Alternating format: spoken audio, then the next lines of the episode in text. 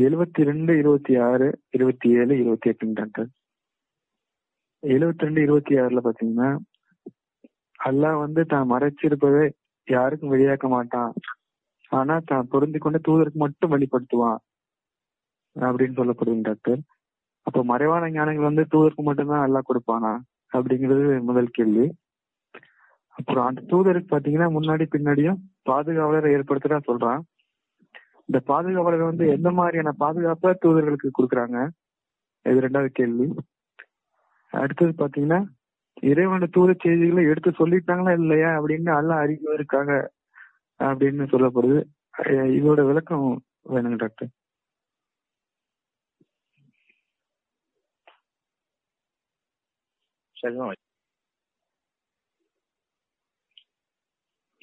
அத்தியாயம் 72 வசனம் 21.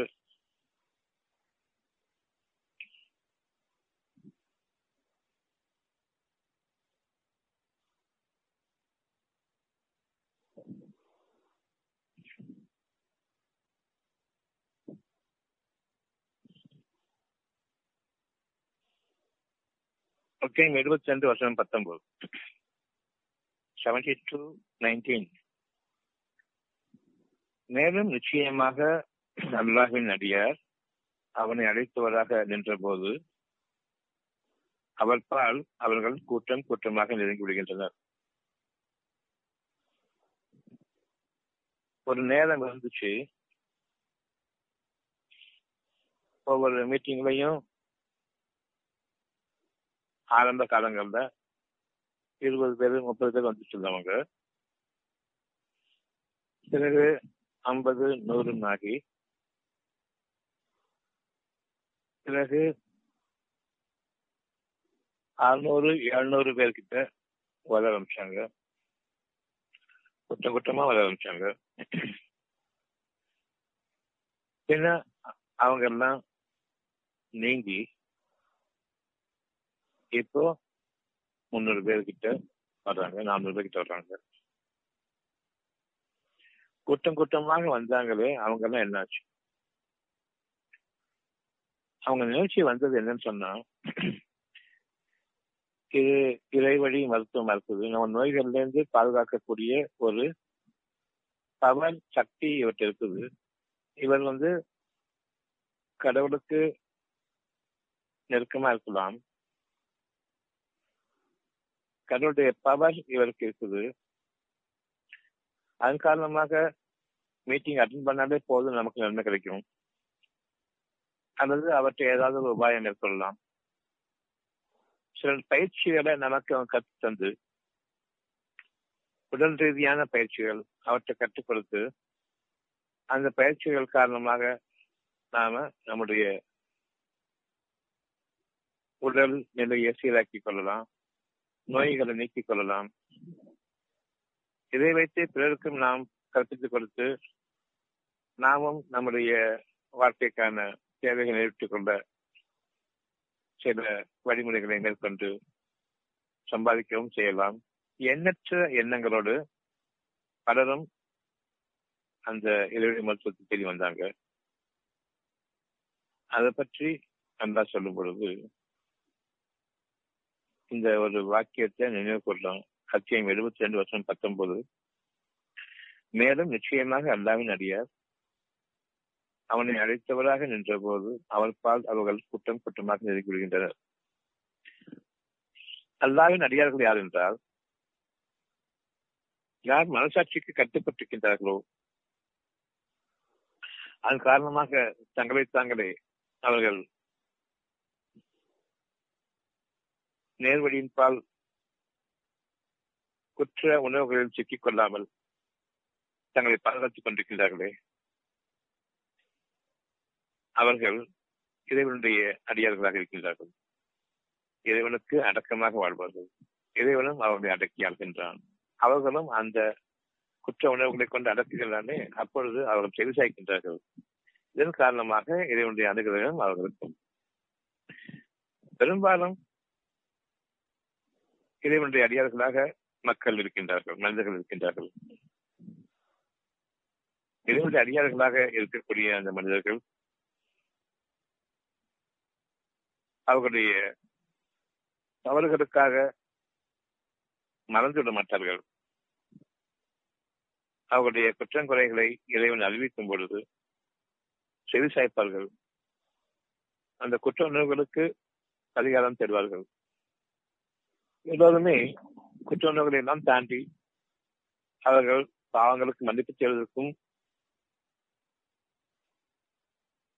ஒரு கால அவகாசம் நிச்சயமாக கொடுக்கப்பட்டிருக்கின்றது. அந்த கால அவகாசம் எவ்வளவு நீட்டிக்க முடியுமோ அந்த அளவுக்கு நீட்டிக்கின்றான் குற்ற உணர்வுகளை கொண்டிருக்கும் வரையில். அவர்களுடைய பாவ மன்னிப்பு நிகழ்ந்து கொண்டிருக்கிறது. யார் தங்கள் குற்றங்களை மறந்து விடுகின்றார்களோ அவர்களுக்கு நேர்வழி இல்லை. குற்ற உணர்வுகளோடு வாழ்ந்து கொண்டிருக்கும் வரையில் இறைவன் அவர்களுக்கு அறிவிக்கின்றான் இனி எப்படி வாழ வேண்டும் என்று. இன்னும் அவர்களுக்கு அறிவிக்கின்றான் நிச்சயமாக உங்கள் பாவங்கள் மன்னிக்கப்படும் என்று. இன்னும் அவர்களுக்கு அறிவிக்கின்றான் நிச்சயமாக உங்களுடைய வாழ்க்கையில் உங்களுக்கு நாம் பாதுகாவலர்களை அனுப்புகின்றோம். அந்த பாதுகாவலர்கள் யார்? உங்களுடைய பாதுகாவலர்கள் வானவர் தூதர்களாக இருக்கின்றார்கள். அத்தியாயம் 13 வசனம் 11.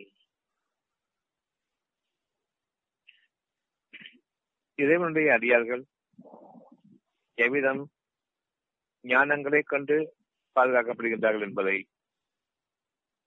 நாம் தெளிவாக அறிந்து கொள்ள வேண்டும். குற்ற உணர்வுகள் அதற்கு முன்பாக நான் ஒரு தவறு செய்யும் பொழுது, பிறருக்கு ஒரு கேடு செய்துவிட்ட பொழுது, செய்வதற்கு முன்பாக எனக்கு அறிவிக்கக்கூடியவர்கள் வானவர்களின் தூதர்கள். என்னுடைய உள்ளத்தில் இருக்கக்கூடிய வானவர்களின் தூதர்கள் ஜிப்ரீல், மீகாயில், கேப்ரியல், மைக்கேல் சொல்லுவாங்க கிறிஸ்டியன்ஸ் பைபிள் டெர்மினாலஜி. உண்மையில் அது ஜிப்ரீல், மீகாயில் என்ற இரண்டு மலக்குகள் வானவர் தூதர்கள் உங்களுடைய நெஞ்சத்தோடு கலந்திருக்கின்றார்கள். உள்ளம் புறமும், உள்ளமும் புறமாக இருக்கிற மனமும், உள்ளத்திற்கும் மனதிற்கும் பாதுகாப்பாக இது வேண்டாம், இது தவறான செயலை செய்யப் போகின்றீர்கள் என்று அறிவிப்பவர்கள் இந்த வானவர் தூதர்கள். தவறுகள் இல்லாமல் இருக்கும் பொழுது இறைவனோடு நேரடியான தொடர்பு இருக்கின்றது, அமைதியான தொடர்பு இருக்கின்றது. அந்த அமைதியில் பல விஷயங்கள் உங்களுக்கு கற்பிக்கப்படுகின்றன. எனினும் நாம் அவற்றை புறக்கணித்தவர்களாகவே வாழ்ந்து கொண்டிருக்கின்றோம். எப்பொழுது இறைவனுடைய அறிவிப்பு என்னவென்றால், நீங்கள் அமைதியாக இருக்கும் காலமெல்லாம் உங்களுடைய இறைவனை அதிகமாக நினைவு கூறுங்கள். என்ன நன்மைகள் எல்லாம் உங்களுக்காக நிகழ்ந்து கொண்டிருக்கின்றன என்று இறைவனிடம் திரும்புங்கள். நீங்கள் அமைதியாக இருக்கின்றீர்கள், இந்த அமைதிக்கு காரணம் என்ன என்று கேளுங்கள்.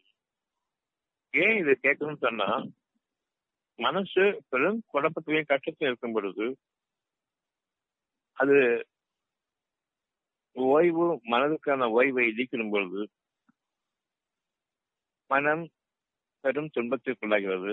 தூக்கமும் கிடையாது. மனதின் அடைக்கழிப்பு பெரும் சோர்வை ஏற்படுத்திக் கொண்டிருக்கின்றது. உலகத்தை பார்க்கவே திறமை இல்லாத அளவுக்கு, பகல் விடியும் பொழுது ஏன் விடுகிறதோ என்று சொல்கிற அளவுக்கு மன அமைதிக்கு நேர் எதிரான இந்த மனநிலையை கொண்டிருக்கும் பொழுது நாம் எனக்கு ஏன் இந்த நிலை என்று கேட்போம். இவ்வளவு பெரும் பிரளயமாக இருக்கக்கூடிய இந்த மனநிலை சமாதானமாக அமைதியாக இருக்கும் பொழுது எனக்கு எப்படி இது ஏற்பட்டது என்று ஏன் கேட்கவில்லை? இப்பொழுது இது உங்களுக்கு அறிவிக்கப்படுகின்றது, கேட்க வேண்டும். ஒரு நடிப்பொழுது, ஒரு கண்ணிமைக்கும் நேரம் எனக்கு சமாதானம் கிடைத்தால் எப்படி இது கிடைத்தது, எங்கிருந்து வந்தது, இவ்வளவு பெரிய மனதின் அலைக்கழிப்புக்கிடையே இந்த சமாதானம் எப்படி நிறைவேறியது? நிச்சயமாக சற்று முன்வரையில் பெரும் கலவரத்தில் இருந்தேன், கவலையில் இருந்தேன். அந்த கவலை நீங்கி இருக்கின்றது, என்ற நோய் நீங்கி இருக்கிறது. இதை கேட்கும் பொழுது நிச்சயமாக நாம் இறைவனோடு தொடர்பு கொண்டிருக்கின்றோம். ஆனால் பெரும்பாலும் அமைதியாக்கூடிய நிலையில் எனக்கு போரடிக்கிறது. எது போரடிக்கிறது?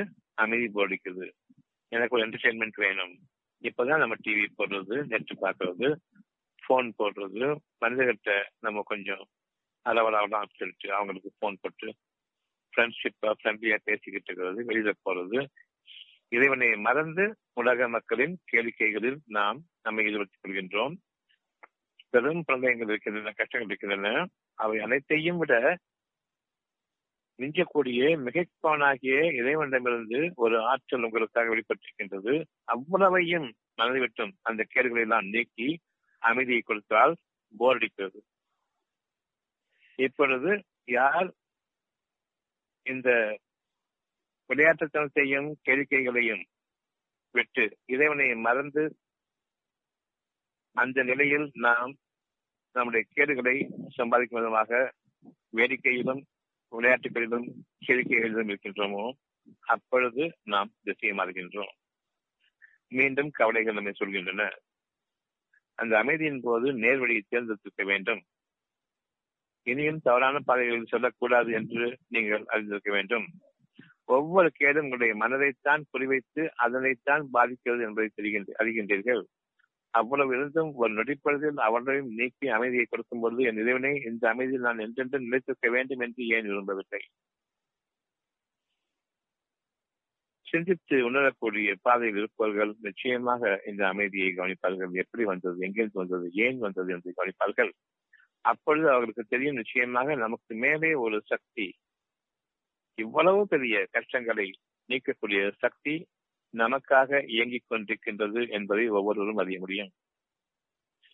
நம்முடைய மனதை எண்ணங்களை விட்டும் அவை பாதுகாக்கின்றன. இறைவனோடு இணைந்திருக்கக்கூடிய நிலையில் நம்முடைய காரியங்கள் நமக்காக நிறைவேறுகின்றன. வானவ தூதர்கள் நம்மிடம் தெளிவாக பேசுகின்றார்கள். நம்முடைய வாழ்க்கையினுடைய பெரும்பகுதி சீராக்கப்பட்டுக் கொண்டிருக்கின்றது. வானங்கள் முதலாக பூமி வரையிலும் உங்களுடைய காரியங்கள் ஒழுங்குபடுத்தப்பட்டுக் கொண்டிருக்கின்றன. உங்களுடைய இறைவனை நீங்கள் கைவிட்டு விடாதீர்கள். இறைவனுடைய பாதையிலிருந்து மாறுகின்றோம் என்பதை அறிவிக்கக்கூடிய ஒரே செய்தி, அமைதியாக நீங்கள் வாழக்கூடிய வாழ்க்கையை இறைவன் உங்களுக்காக ஆகுக என்று விதித்தான். உடன் அது ஆகிவிடுகின்றது. இறைவனிடமிருந்து ஒரு காரியம் உங்களுக்கு நிறைவேற வேண்டும் என்றால் அவன் அதிடம் கூறுவதெல்லாம் ஆகுக என்பதுதான். உடன் அது ஆகிவிடுகின்றது. என்னுடைய மனதின் துன்பங்களும் வேதனைகளும் நொடிப்பொழுதில் நீங்கிவிட்டன, அமைதி இருக்கின்றன என்று நான் கவனிக்கும் பொழுது அவ்வளவு பிரச்சனைகளும் உங்களை விட்டும் நீக்கப்பட்டு தொலைவிலாக்கப்பட்டு விட்டன. நீங்கள் இறைவனை அதிகமாக நினைவு கூறுங்கள். உங்களுடைய உலக வாழ்க்கையில் உங்களுடைய தேவைகளுக்கு அப்பாற்பட்டதை விரும்புவதிலிருந்தும் கொஞ்சம் விலகிக் கொள்ளுங்கள். உங்களுடைய வாழ்க்கை முழுமைக்குமான தேவைகளை இறைவன் ஏற்கனவே வானங்களிலும் பூமியிலும் பதிவாக்கிவிட்டான். உங்களுக்காக இருக்கக்கூடிய சொர்க்க வாழ்க்கை எத்தகையது என்பதை அவன் அறிவான், நாம் அறிய மாட்டோம். உங்களுடைய சொர்க்க வாழ்க்கை உங்களுடைய மனதிலிருந்து ஆரம்பமாகின்றது. பொருள் அடிப்படையில் தான் நான் வாழ்கின்றேன், அந்த பொருள்களுக்குரிய சுகத்தில் நான் வாழ விரும்புகின்றேன் என்று இருக்கும் பொழுது உடல் தேவைகளை மட்டுமே நீங்கள் அறிகின்றீர்கள். இதன் காரணமாக உள்ளத்திலிருந்து வரக்கூடிய செய்திகள் உங்களுக்காக கொடுக்கப்பட்டுக் கொண்டிருக்கிறது. ஒவ்வொரு மூச்சிலும் அவற்றையெல்லாம் நாம் கவனிக்காமலே பராமரிகமாக ஆகிவிடுகின்றோம். இவ்வகையிலிருந்து நம்மை நாம் பாதுகாத்துக் கொள்வதற்காக வேண்டி நம்மை இறைவனுடைய அடியார்களாக நாம் நிச்சயமாக ஆக்கிக் கொள்ள வேண்டும். இவ்வாறு சிலர் நிச்சயமாக ஒவ்வொரு சமயத்தில் இருக்கின்றார்கள். இவர்கள் இறைவனுடைய செய்திகளை அறியும் பொழுது அது உண்மைதான் என்று தங்களுடைய மனசாட்சியத்தை கொண்டு உள்ளமும் மனமும் இணைந்திருக்கக்கூடிய இந்த வாழ்க்கை மட்டும்தான் மனிதனுக்காக இறுதி வரையில் அவர்களுக்கான நற்பலன்களை கொடுக்கக்கூடிய வாழ்க்கையாக இருக்கும். உள்ளமும் மனமும் விலகி மனம் வெளிப்புற உடலின் சுகத்தின் பக்கம் திரும்பும் பொழுது பொருள்களையும் மனிதர்களையும் அவர்களிடம் இருக்கக்கூடிய சில ஆடம்பரங்களையும் பார்த்துவிட்டு இதுதான் வாழ்க்கை என்று என்ன தோன்றும். பெரும்பாலான மனிதர்கள் இவ்வகையில் சார்ந்து விட்டார்கள். மனமும் உள்ளமும் இணைந்திருக்கக்கூடிய வாழ்க்கையை நாம் கொஞ்சம் இன்று முதலாக சிரத்தையோடு ஏற்றுக்கொண்டு அமைதியாக இருக்கும் காலமெல்லாம் என் உள்ளத்திடம் நான் தஞ்சமடைந்து விட்டேன், அல்லது என் இறைவன் என் மனதை உள்ளத்தின் பக்கம் ஈர்த்துக் கொண்டான், வெளிப்புற உலகம் மூடப்பட்டுவிட்டது. கண்கள் பார்ப்பதையும் காதுகள் கேட்பதையும் நம்பாது. இதுவரையில் நம்பிக்கை கொண்டு கண்கள் பார்ப்பதையும் காதுகள் கேட்பதையும் தான் பொய்யானவற்றை அனைத்தையும் நீங்கள் மனதில் கொண்டிருந்தீர்கள். அதே நேரம் இறைவனிடமிருந்து செய்தி வந்தது, இதை பற்றி கவலை வேண்டாம், இறைவன் மிகைத்தவன், ஞானம் மிக்கவன், நன்கறிந்தவன், உங்களுக்கு மிகக்கூடிய அந்த ஞானத்தை நான் தருவேன், தந்துவிட்டேன், அமைதியில் அவை நிகழ்ந்து கொண்டிருக்கின்றன, நான் உங்களுக்காக இயங்கிக் கொண்டிருக்கின்றேன், இதனுடைய சூட்சுமத்தையும் உங்களுக்கு நான் அறிவிப்பேன் என்று கேட்கும் பொழுது இவ்வாறு கேட்பவர்கள் மிக சொற்பமானவர்கள். இதன் சூட்சுமம் என்ன இறைவனே என்று கேட்பவர்கள் மிக சொற்பமானவர்கள். இறைவனே என்று நாம் திரும்புவதற்கு முன்பாக நாம் இறைவன் ஒருவன் இருக்கின்றான் என்று நிச்சயமாக நம்முடைய மனதில் உணர்வூட்டப்பட்டிருக்கின்றோம். அவற்றை நாம் கவனிக்காதவர்களாகவும் வாழ்ந்து வந்தோம். இனியும் அவ்விதமாக நிகழாது. இன்று முதலாக இறைவன் ஒருவன் தான், அவன் என்னோடு பேசிக் கொண்டிருக்கின்றான், நான் மன்னிக்கப்பட்டு அமைதி கொடுக்கப்பட்டு அந்த அமைதியின் சொற்ப நேரத்தில் இறைவனை கவனிக்கின்றோமா? நாம் விழிப்புணர்வோடு இருக்கின்றோமா? இறைவன் ஒருவன் இருக்கின்றான், அவன் மிகைத்தவன், ஞானம் மிக்கவன், யாவற்றையும் அறிந்தவன், உங்களுக்கு மேலானவன், அந்த ஒரு அதீதமான மிக பெரும் சக்தியானது உங்களுடைய உள்ளமாக இருந்து அது உங்களோடு ஐக்கியமாக இருக்கிறது என்பதை எவ்வளவு உணர்கின்றீர்கள் என்பதை சனப்பொழுது அந்த அமைதியில் ஏகப்பட்ட பிரச்சனைகளுக்கு மத்தியில் கவலை கொண்டு நிலையில் அந்த கவலையை நீக்கி அமைதி அளித்தானே அந்த ஆற்றலை நீங்கள் கவனிக்க வேண்டும். அவர் கவனிக்கின்றாரோ அவர் இறைவனுக்கு நெருக்கமானவராக ஆகின்றார்.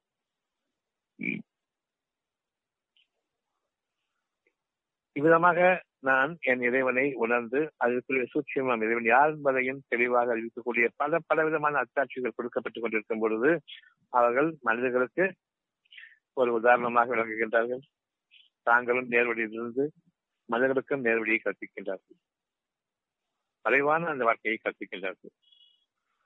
மறைவான அந்த வாழ்க்கையை விரும்பக்கூடியவர்கள், அதை நம்புபவர்கள் நிச்சயமாக வெளிப்படையான வாழ்க்கையில் தோற்றுவிக்கப்பட்டுவிட்ட மாயையாகவோ அல்லது உண்மையாகவோ இரண்டுமிருந்து தோற்றுவிக்கப்பட்ட ஒவ்வொன்றுமே அறியக்கூடியது. அதை உங்களை விட்டு நீங்கும், அது நன்மையாக இருந்தாலும் சரி தீமையாக இருந்தாலும் சரி உங்களை விட்டு நீங்கும் என்பதை நீங்கள் அறிந்து கொள்ளுங்கள். அத்தியாயம் 13:11. மனிதனுக்கு முன்னாலும் பின்னாலும் தொடர்ந்து வரக்கூடியவர்கள் இருக்கின்றார்கள். அல்லாவின் கட்டளையால் அவர்கள் அவனை பாதுகாக்கின்றார்கள். இந்த வானவ தூதர்கள் முன்னும் பின்னும், ஷைத்தான் உங்களுக்கு முன்னும் பின்னும் வந்து கொண்டிருக்கின்றான், வடமும் இடமாக வந்து கொண்டிருக்கின்றான். அவ்வளவையும் எட்ட வைத்திருப்பவர்கள், தூர விரட்டி அடித்திருப்பவர்கள், விரட்டப்பட்டவர்களாக இருக்கின்றார்கள் ஷைத்தான்கள் ஒவ்வொருவரும். உங்களுடைய அமைதி முக்கியம், மனிதர்கள் அல்ல. இறைவனும் அவனுடைய வானவ தூதர்களும் உங்களை உங்களுடைய காரியங்களில் ஒழுங்குபடுத்தி, உங்களை உறுதிப்படுத்தி, உங்களுடைய இதயங்களை தூய்மையாக்கி, உங்களுடைய பாதங்களை நேர்வழியில் செவ்வையாக நடத்துவானே உறுதிப்படுத்தி, அந்த சூழ்நிலையை நீங்கள் உங்களுடைய நெருக்கமான உறவுகளாக கொள்ளுங்கள். இந்த நிலையில், இறைவனோடு நிலையில் போர் அடிக்குதுன்னு ஒரு எண்ணத்தை கொண்டு வர்றது ஷைத்தான்கள், ஜின்கள். இருந்த போதிலும் இறைவனுடைய வாக்குகளை நாம் நிராகரிக்கக்கூடிய சூழ்நிலைகளை எப்போது அறிவோம் என்றால், சிந்தனை இல்லாத போது, நன்மை கொடுக்கும் போது நன்றியுணர்வோடு இது எங்கிருந்து வந்தது, நான் யாருக்கு நன்றி செலுத்த வேண்டும், என் இறைவன் எப்படிப்பட்டவன் என்பதை அறியக்கூடிய அந்த சூழ்நிலையில் நாம் தவறும் பொழுது ஷைத்தான்களை இணைப்படுகின்றான். அவை நேரான பாதையிலிருந்து வடிகெடுத்து மீண்டும் புறப்பார்வைகளின் பக்கம், கேள்விகளின் பக்கம், உடலின் சுகத்தின் அடிப்படையை கொண்டு வடிகெடுக்கின்றான். மானக்கேடானவற்றையும் ஒடுக்கமில்லா செயல்களையும் செய்யும்படி தோன்றுகின்றான். பெரும்பாலும் நெட்ல இருக்கும் பொழுது இது ஷைத்தானுடைய செயல் என்பதை அறிய வேண்டும். மனக்கேடான ஒடுக்கக்கேடான செயல்களில் ஈடுபடுத்துகின்றான். காரணம், நீங்கள் சுகமான சூழ்நிலையில் அமைக்கப்பட்டு வானங்களும் பூமியும் உங்களுக்கு ஏதுவாக இருக்கும் பொருட்டு உங்களுடைய காரியங்கள் அவ்வளவு ஒழுங்குபடுத்திக் பொழுது நாம் இறைவனிடம் திரும்பி, என் இறைவனே இதை நான் தவறிவிடக்கூடாது, பெரும் பொக்கிஷம் மனதிற்குரிய அமைதி, இந்த அமைதி எப்படி என்பதை இறைவன் கேட்டிருந்தால் நிச்சயமாக ஷைத்தான்களுக்கு வழி இல்லை. முன்னாலும் பின்னாலும், மனிதனுக்கு முன்னாலும் பின்னாலும், தூதர்களுக்கு மட்டுமல்ல, உங்களுக்காக தூது செய்திகளை அறிவித்துக் கொண்டிருக்கக்கூடிய மலக்குகள், வானவர்கள். அவர்கள் உங்களுக்கு முன்னாலும் பின்னாலும் உங்களை காத்து நிற்கின்றார்கள். எதுவும் உங்களை அன்றுவிடாதுவார். மனிதர்களின் பக்கம், மனிதர்களுடைய வாழ்க்கை வழிமுறைகளின் பக்கம், லைஃப் ஸ்டைல் இவங்களுக்கு நிச்சயமாக அவை மிக கடினமான வாழ்க்கையினுடைய ஆரம்பத்தின் அடையாளமாகும். அந்த வாழ்க்கையில் தான் ஏற்கனவே நாம் நம்முடைய பெரும் துன்பங்கள் அனுபவித்துக் கொண்டிருக்கின்றோம். இதை கூட விளங்காத அளவுக்கு அவர்களுடைய வாழ்க்கை தடம் புரண்டுவிட்டது. நாம் இரண்டு அடியார்களாக இருக்க வேண்டும். அவனால் அடக்கி ஆளப்படுபவர்களாக இருக்க வேண்டும். அவனுக்கு நிகராக எதுவும் இல்லை என்பதை அறிய வேண்டும். அதற்கு மேலாகவும் எதுவும் தேவையும் இல்லை என்பதை அறிய வேண்டும். எல்லை இல்லாத இந்த நல்வாழ்க்கையை நாம் நம்மை அமைத்துக் கொள்வதற்காக இப்பொழுது இருக்கக்கூடிய அந்த அமைதியில் வானவர் படைகள் உங்கள் முன்னாலும் பின்னாலும் எதுவும் நெருங்காமல், உங்களுக்கு முதுகுக்கு பின்னாலும் குத்தக்கூடியவர்களும் உங்களுக்கு எதிராகவே பெரும் ஆர்ப்பாட்டத்துடன் வரக்கூடிய ஆணவத்தோடு உங்களுக்கு துன்பங்களை நிகழ்த்தக்கூடிய அளவுக்கு பெருமை கொண்டவர்களாக, அழிச்சாட்டியத்தோடு, அக்கிரமத்தோடு யார் இருக்கின்றார்களோ அவர்களுடைய குரூரங்கள் உங்களை விட்டு நீக்கப்பட்டிருக்கின்றன. நீங்கள் பார்க்க முடியாத படைகளை உங்கள் மீது அவன் அனுப்புகின்றான்.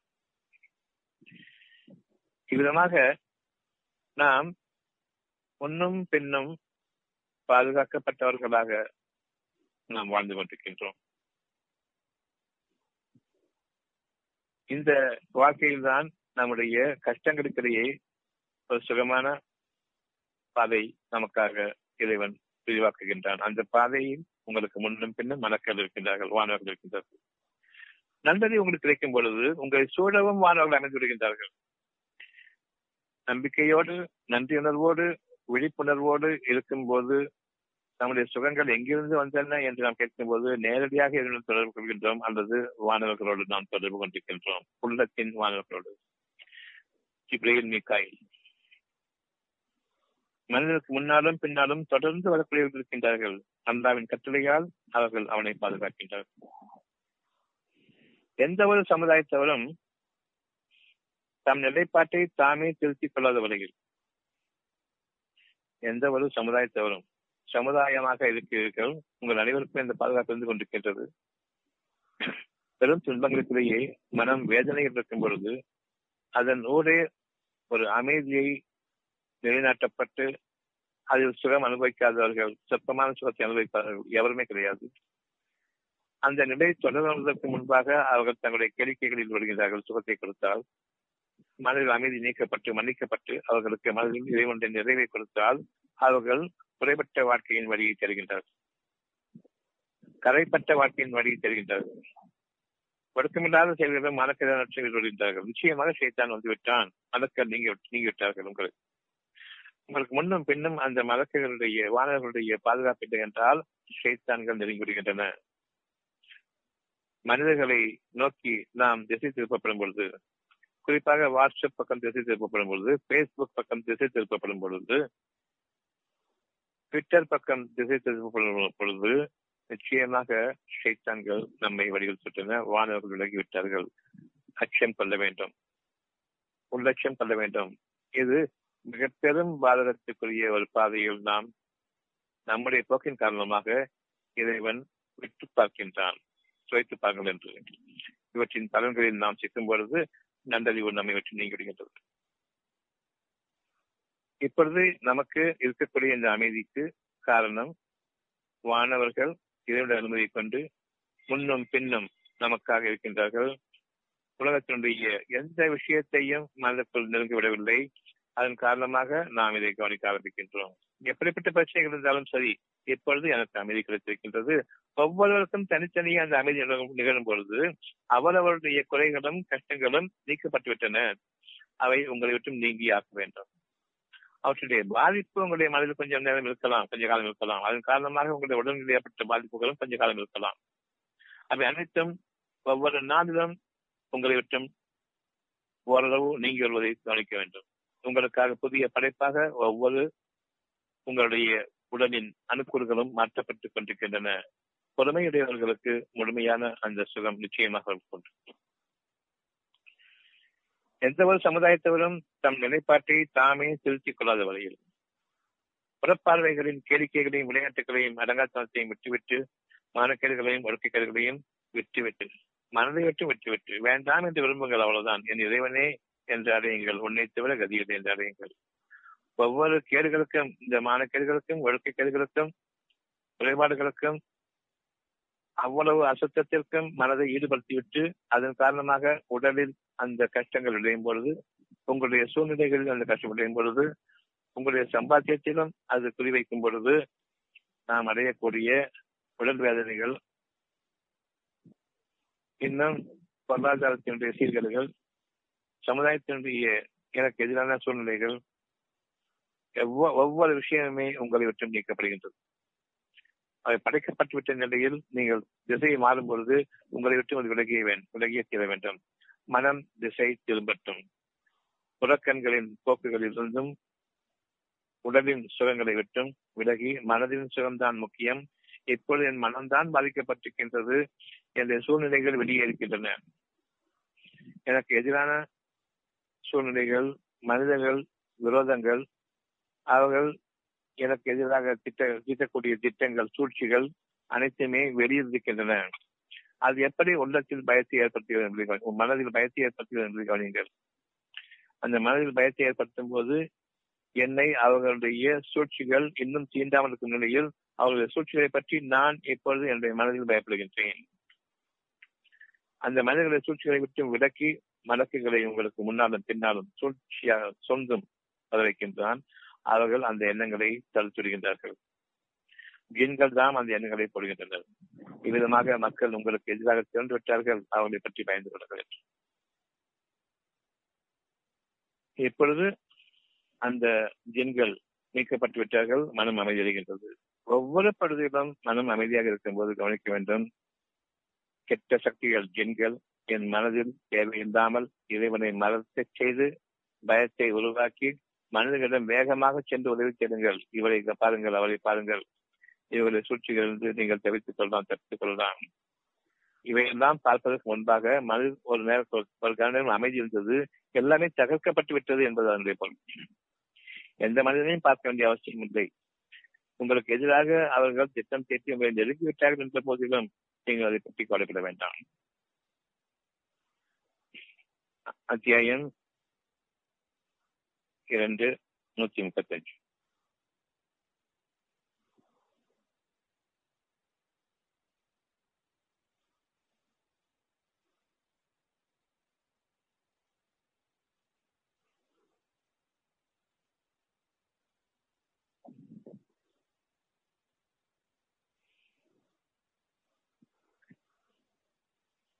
அத்தியாயம் 3 125.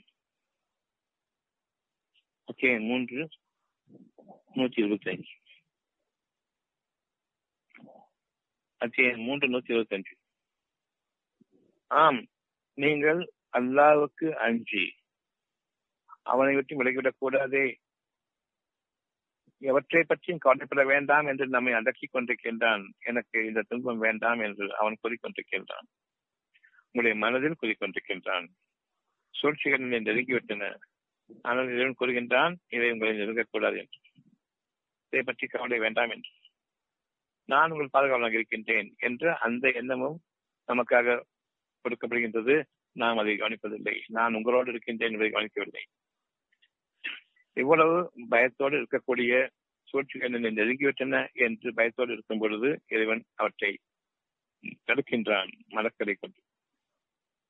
ஜின்கள் வேகமாக வந்து போடுகின்றன என்னுடைய மனதில். மக்கள் திரண்டுவிட்டார்கள் என்று ஒருபோதும் உங்களை தொட முடியாது. இதனுடைய மறைவான படைகள், கெட்ட சக்திகள் மறைவாக இருக்கின்றன. நல்ல சக்திகள், வானவர் தூதர்கள் உங்களுக்கு பாதுகாவலர்களாக இருக்கின்றார்கள். மனிதர்களுடைய படை எவ்வளவு அதிகமாக இருந்தாலும் சரி, யுத்த நெருப்பை மூட்டும் பொழுதெல்லாம் அந்த அதனை அழைத்துடுகின்றான். அவர்களுடைய கோபம் தணிகின்றது. நமக்கு எதிரான சூழ்ச்சிகள் பலவீனம் அடைகின்றன. உக்கிரமம் அவர்களுக்கு நீக்கப்படுகின்றது. அந்த சூழ்நிலை நொடிப்பொழுது அமைந்து விட்டது. இனி உங்களை தொட முடியாது. ஆகவே நீங்கள் அல்லாஹ்வுக்கு அஞ்சுங்கள். அவனுடைய உதவியை கொண்டுதான் நடக்கும். மலக்குகளின் படைகளை கொண்டுதான் ஜின்களை அடிக்க முடியும். நீங்கள் ஜின்களை பார்க்க முடியாது. கெட்ட சக்திகள் சூழ்ந்துவிட்டன என்பது தெரிகின்றது. கெட்ட சக்திகளை உங்களை விட்டு நீக்க முடியாது. அந்த கெட்ட சக்திகளை நீக்குவது இறைவனுடைய படைகள், வானவர்களின் படைகள், வானவர் தூதர்கள், மலக்குகளின் படைகள். அவை ஜின்களை அடித்து விரட்டும் பொழுது அந்த கணம் என் மனம் அமைதி அடைகின்றது. நாம் கேட்க வேண்டும் அமைதி எங்கிருந்து வந்தது என்பதை. இவ்வளவு விஷயமும் தெரியும். இந்த தூது செய்தியை மனிதர்களுக்கு அறிவிக்கக்கூடிய அந்த தூதர்கள் யார் என்றால், யார் சிந்தனையில் நம்பிக்கை கொண்டும் சிந்தனையில் செறிவாக்கப்பட்ட அந்த ஒவ்வொரு சத்தியமும் இறைவனிடமிருந்து என்பதை இன்னமும் கேள்வி ஞானங்களோடு அறிகின்றார்களோ அவர்களையும் இறைவன் தூதராக உருவாக்குகின்றான். அவ்விதமாக அந்த தூது செய்தியை கொடுத்துவிட்டீர்களா, தெளிவாக கொடுத்துவிட்டீர்களா என்று பார்ப்பதற்காக இந்த செய்தியை மனிதர்களிடம் எடுத்துச் சொல்ல வேண்டும் என்று இறைவன் அறிவிக்கின்றான். அவ்வாறு அறிவிக்கும் பொழுது உங்களுக்கு ஒரு பயம் இருக்கின்றது. ஏகப்பட்ட மனிதர்கள் உருவ வழிபாட்டிருக்கின்றார்கள். முஸ்லிம்கள் பள்ளிவாசல்களுக்கு சென்று கொண்டிருக்கின்றார்கள், கிறிஸ்தவ கோயில்களுக்கு சென்று கொண்டிருக்கின்றார்கள், இன்னும் தேவாலயங்கள் இருக்கின்றன, தெய்வ இடங்கள் இருக்கின்றன. எல்லோரும் சேர்ந்து எனக்கு விரோதமாக ஆகிவிட மாட்டார்களா என்றும் அவர்களுக்கு பயம் இருக்கின்றது. அப்போது இறைவன் கூறுகின்றான், தூது செய்தியை எடுத்துச் செல்லும் பொழுது உங்களுக்கு முன்னும் பின்னும் பாதுகாவலர்கள் இருக்கின்றார்கள். எப்படியோ சாதாரண மனிதனுக்கு பெரும் கேடுகள் ஜின்களால் தீட்டப்படும் பொழுது இறைவன் அவர்கள் கருணை கொண்டு தன்னுடைய படையை அனுப்பி, மலக்குகளின் படையை அனுப்பி அவர்களை விரட்டியடிக்கின்றனோ, அவனுக்கு அமைதி எடுத்துக்கின்றனோ, இந்த அமைதி சத்தியம். சற்றுமுன் இந்த கலவரங்கள் அவ்வளவும் பொய்யானவை, இறைவனுக்கு முன்பாக அவை எதுவுமே இல்லை என்பதையும் அறிவிக்கும் விதமாக அந்த அமைதியை யார் கொடுக்கின்றனோ அவன் அவர்கள் மீது இரக்கமடையவன், மன்னிப்பை கொண்டு தன் கருணையை கொண்டு அவர்கள் அதை அடைவதற்கு முன்பாகவே, அது என்ன என்று கேட்பதற்கு முன்பாகவே அவர்கள் நன்றி கற்றிருந்த போதிலும் தன்னுடைய மன்னிப்பை கொண்டு அவர்களை இரக்கம் செய்கின்றான், மனதிற்கு அமைதியை கொடுக்கின்றான். இங்கு கவனித்தமையினால் 325, நீங்கள் அல்லாஹ்வுக்கு அஞ்சுங்கள், பொறுமையோடு இருங்கள். விதமாக இருந்தால் இந்த கடமை பகைவர்கள் உங்கள் மேல் வேகமாக வந்து பாய்ந்த போதிலும், முதலில் ஜின்கள், பிறகு ஜின்கள் அவர்களையும் தோன்றுகின்றார்கள். இவர்கள் பயந்து விட்டார்கள், இவர்களிடம் இறைவனுடைய அனுகிரகம் இல்லை, அவர்கள் வெளிப்படையாக மக்களின் உதவி தேட ஆரம்பித்து விட்டார்கள், இனி அவர்களை நீங்கள் அடிப்பது ரொம்ப லேசானது என்று நம் மீது சூழ்ச்சிகளை தொடுக்கக்கூடியவர்கள் தவிர்த்துக் கொண்டிருக்கும் பொழுதே அவர்களை இறைவன் பலவீனப்படுத்தி விடுகின்றான். அவர்களை நெஞ்சங்களுக்குள்ள திணிக்கிடுகின்றான். அவர்களுக்கு பல சோதனைகளையும் இடுக்கண்களையும் கொண்டு வந்து நம்மை விட்டும் அவர்களை விளக்கிடுகின்றான். இந்த மனதில் எப்படி அமைதி கொடுத்தானோ அதே மாதிரி பகைவர்களுடைய மனதில் ஒரு நடிப்பொழுதில் அவர்களுடைய குற்றங்குறைகளுக்கு எதிரான சுற்றுகளை கொண்டு, அவர்களை நெருங்கி வருவதை கொண்டு அவர்களை அச்சம் கொண்டவர்களாக ஆக்குகின்றான், திகில் அடைந்தவர்களாக ஆக்குகின்றான். அப்பொழுது அவர்களுடைய யுத்த நெருப்பு, கோபம், ஆவேசம் அனைத்தும் நமக்கு எதிராக இல்லை, அவர்களுடைய குற்றங்களுக்கு அவர்களுக்கு எதிராக சூழ்நிலை ஒவ்வொருவரையும் தாக்கல் செய்கின்றான். அங்கு அவர்கள் ஒவ்வொருவரும் அந்த கூட்டங்கள் தனித்தனியை பிரிகின்றன, பலவீனமடைகின்றன. விதமாக இந்த சூட்சமங்களை அல்லாஹ் தூதருக்கு அறிவிக்கின்றான். இந்த விளக்கங்களை எடுத்துச் செல்லுங்கள், மனிதர்களிடம் கூறுங்கள். மனிதர்கள் உங்களை மிகச்சிடுவார்களோ, உங்களுக்கு எதிராக கூச்சிடுவார்களோ, பள்ளிவாசலும் வேண்டாம், சர்ச்சும் வேண்டாம், கோவிலும் வேண்டாம் என்று கூறும் பொழுது உங்களுக்கு பயம் ஏற்பட்டுக்கலாம். ஆனால் அந்த பயத்தை நீக்கிய இறைவன் தான் மனதிற்கு கொடுக்கப்பட்ட சமாதானத்தை எப்படி பாதுகாக்கின்றான் என்பதை பாருங்கள். அங்கிருக்கக்கூடிய மனிதர்கள் கேட்கின்றார்களே, அவர்களிடமிருந்து ஜின்களை வெற்றியடித்து கேட்க செய்கின்றான். ஞானங்கள் அவர்களுடைய உள்ளத்தில் அந்த கேடுகளை நீக்கி, மானக்கேடுகளையும் வழக்கை கேடுகளையும் நீக்கி மனதிற்கு அமைதியை கொடுக்கின்றது. காரணம், அவர்களுடைய விழிப்புணர்வை தூண்டுகிறார்கள், உருவாக்குகின்றார்கள். அந்த நேரத்தில் அவர்கள் அமைதியாக இருந்து கேட்கின்றார்கள். அது அவர்களுக்கு பின்னர் விழிப்புணர்வையும் சிந்தனையையும் ஏற்படுத்தலாம். அதன் காரணமாக அவர்கள் இறைவனுடைய பாதையில் திரும்பக்கூடும். இன்னும் உங்களுக்கு எதிரான அவர்களுடைய கோபம், தாபங்களை நிச்சயமாக நீக்கிவிடுகின்றான். நீர் மனிதருக்கு பயப்பட வேண்டாம், சூழ்ச்சி சொல்லுங்கள். அத்தியாயம் 5:67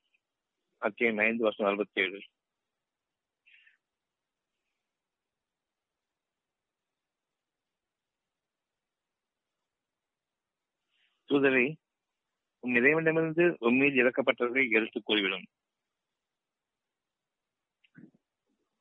நீ செய்யாவிட்டால் அவனுடைய தூதை நீ நிறைவேற்றியதாக ஆக மாட்டீர். அல்லாஹ் உண்மை மனிதனிடமிருந்து காப்பாற்றுவான். நிச்சயமாக நிராகரித்து ஒரு வழிபாட்டில் இறைவனை வெற்றிவிட்டு தங்களுடைய கற்பனையை நம்பக்கூடிய மனிதர்களை நிச்சயமாக அவன் நேரில் செலுத்த மாட்டான். உங்களுக்கு எதிராக எந்த வழியும் அவர்கள் காக்க மாட்டான். அவர்களுக்கு அந்த ஞானமும் கிடையாது. ஆக நீங்கள் மனிதர்களுக்கு பயப்பட வேண்டாம். ஆனால் உங்களுடைய இறைவனுக்கு அஞ்சுங்கள். உங்களுடைய இறைவனுக்கு நீங்கள் அஞ்சும் பொழுது நிச்சயமாக பகைவர்கள் எத்தகைய குற்றத்தாக இருந்த போதிலும் சத்தியத்திற்கு விரோதமாக அவர்களுக்கு எந்த வழியும் இல்லை. சத்தியத்திற்கு எதிராக அவர்கள் மிகவும் பலகீனமானவர்கள். ஆனால் நாமும் அசத்தியத்தில் இருக்கும் பொழுது நிச்சயமாக இங்க இருக்கக்கூடிய கூட்டம்தான் ஆக சக்தி வாய்ந்ததாக இருக்கின்றது. இறைவனில் இருக்கும் பொழுது அவர்கள் சத்தியத்துக்கு எதிராக பலகீனமானவர்கள். உங்களுக்கு எதிராக எதுவும் செய்ய முடியாது. அத்தியாயம் 325 நீங்கள் அல்லாவுக்கு அஞ்சி பொறுமையுடையவர்களாக இருப்பேன். அத்தியாயம் 325 நீங்கள் அல்லாவுக்கு அஞ்சி பொறுமையுடையவர்களாக இருப்பேன். இந்த கடமை பகைவர்கள் உங்கள் மீது வேகமாக வந்து பாய்ந்த போதிலும் உங்கள் இறைவன் போர்க்குறிகள் கொண்ட 5000 வானவர்களை கொண்டு உங்களுக்கு புரிவான்.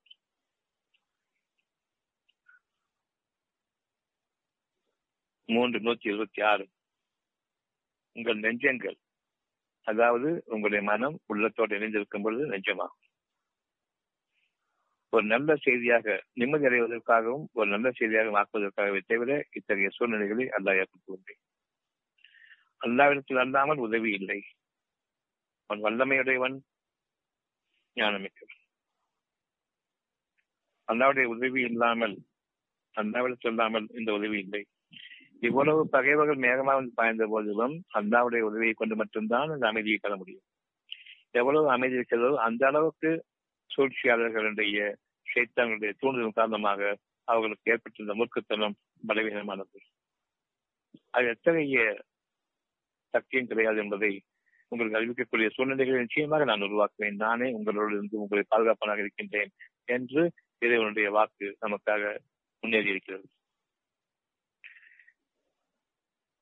இந்த வகையில் நம்முடைய வாழ்க்கையை நம்முடைய இறைவன் ஒவ்வொரு சனப்பொழுதிலும் நமக்காக உறுதிப்படுத்துகின்றான். 13 அத்தியாயம் 13 வசனம் 11. அத்தியாயம் 13 வசனம் 11.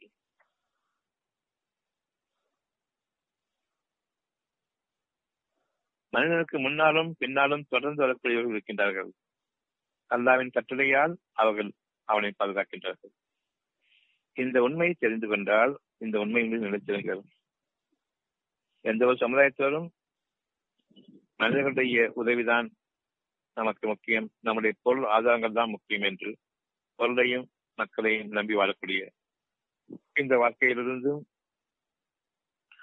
உங்களுடைய நம்பிக்கையை இறைவன் பக்கம் திருப்புங்கள். அவனுடைய உதவி இல்லாமல் இவை எந்த ஒன்றுக்குமே பாதுகாப்பு இல்லை என்று யார் இதை உணர்கின்றார்களோ அவர்களை நிச்சயமாக இறைவன் உயர்த்துகின்றான், தன்னளவில் உயர்த்திக் கொள்கின்றான். ஞானங்களை கொண்டு அவர்களை இந்த உலகில் ஞானங்களை வெளிப்படுத்தி வாழக்கூடிய அறிவாற்றலை கொண்டு வாழ வைக்கின்றான். மறைவான அந்த ஞானத்தை வெளிப்படையான உலகிற்கு அவர்கள் அந்த ஞானங்களை அறிவாக பயன்படுத்தும் பொழுது, நல்லறிவோடு பயன்படுத்தும் பொழுது, பொறுமையோடு பயன்படுத்தும் பொழுது இவர்களுடைய உயர்வை மனிதர்கள் பார்க்கின்றார்கள். அந்த உயர்வான தகுதியை அவர்கள் அறிகின்றார்கள். எப்படி இவருக்கு மட்டும்? நிச்சயமாக எல்லோருக்குமே இது உண்டு. சிந்தனையில் இருப்பவர்களுக்கு அவர்களுடைய உள்ளத்தின் வாயில்கள் திறக்கப்படுகின்றன, வானத்தின் வாசல்களும் திறக்கப்படுகின்றன. அங்கிருந்து அவர்களுக்கான வழிகாட்டுதல் இறங்கிக் கொண்டிருக்கின்றது. இது மிகப்பெரிய ஆற்றல்.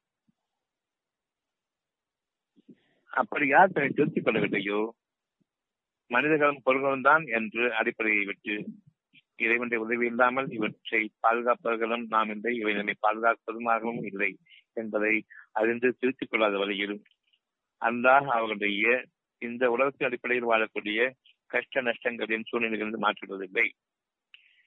இன்னும் அல்லாஹ் ஒரு சமுதாயத்திற்கு தீவினையை நாடினால் அதை தடுப்பவரும் எவரும் இல்லை.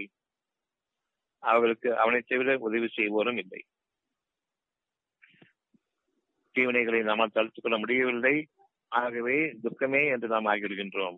மனிதர்கள் காரணமாக, கெட்ட சக்திகளின் காரணமாக மனம் தீண்டப்பட்டு, மனம் இறைவனை விட்டு விலக்கப்பட்டு பலவீனத்திற்குள்ளாக்கப்பட்டு பின்னர் நாம் மனிதர்களையும் பொருள்களையும் உதவி நாடி செல்லும் பொழுது கடன்காரர்கள் உங்களை கருவறுத்துவிடுவார்கள். மனிதர்களை நாடி செல்லும் பொழுது அவர்கள் உங்களை அடிமைப்படுத்திவிடுவார்கள், கொச்சடிமைகளாக ஆக்குவார்கள். அவர்களுக்கு அறிவில் எந்த பயனும் இல்லை. இருந்த போதிலும் மனிதர்களை கொச்சடிமைகளாக ஆக்குவது மிக பெரும் ஆற்றல், மிக பெரும் பாக்கியம் அவர்களுக்கு. உலகத்திலேயே மிக உயர்ந்த படைப்பாளர்களை மனிதனையை நம் கால்களுக்கு கொண்டு வந்துவிட்டால் இதற்கு மேல் என்ன இருக்கின்றது? இந்த பெருமைக்காகத்தான் அவ்வளவு பேரும் வாழ்கின்றார்கள், பணத்தை செலவு செய்கின்றார்கள். கஞ்சத்தனம் இருந்த போதிலும் கூட பெருமைக்காக வேண்டிய மக்கள் மனிதர்களை பாராட்ட வேண்டும் என்பதற்காக. மனிதர்களுக்கு நிகரான ஒரு உயர்ந்த பொக்கிஷம் வானங்களிலும் பூமியிலும் இல்லை. வானங்களும் பூமியும் கூட கிடையாது. மனிதர்கள் உயர்ந்த படைப்பு. அவர்களை நம் கால்களுக்கு கொண்டு வருவதை போன்ற ஒரு சைத்தானுடைய குணம், கெட்ட குணம். இதற்கு நிகரான ஒன்று தேவையில்லை. நான் பெருமைப்படுத்தப்பட வேண்டும், மற்றவர்கள் அனைவரும் எனக்கு சிறுமைப்பட்டு கீழே கிடக்க வேண்டும். இவ்வளவுதான்.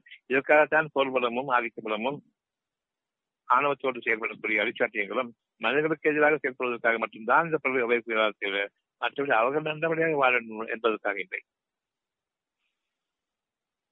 இப்பொழுது அத்தியாயம் 72:19.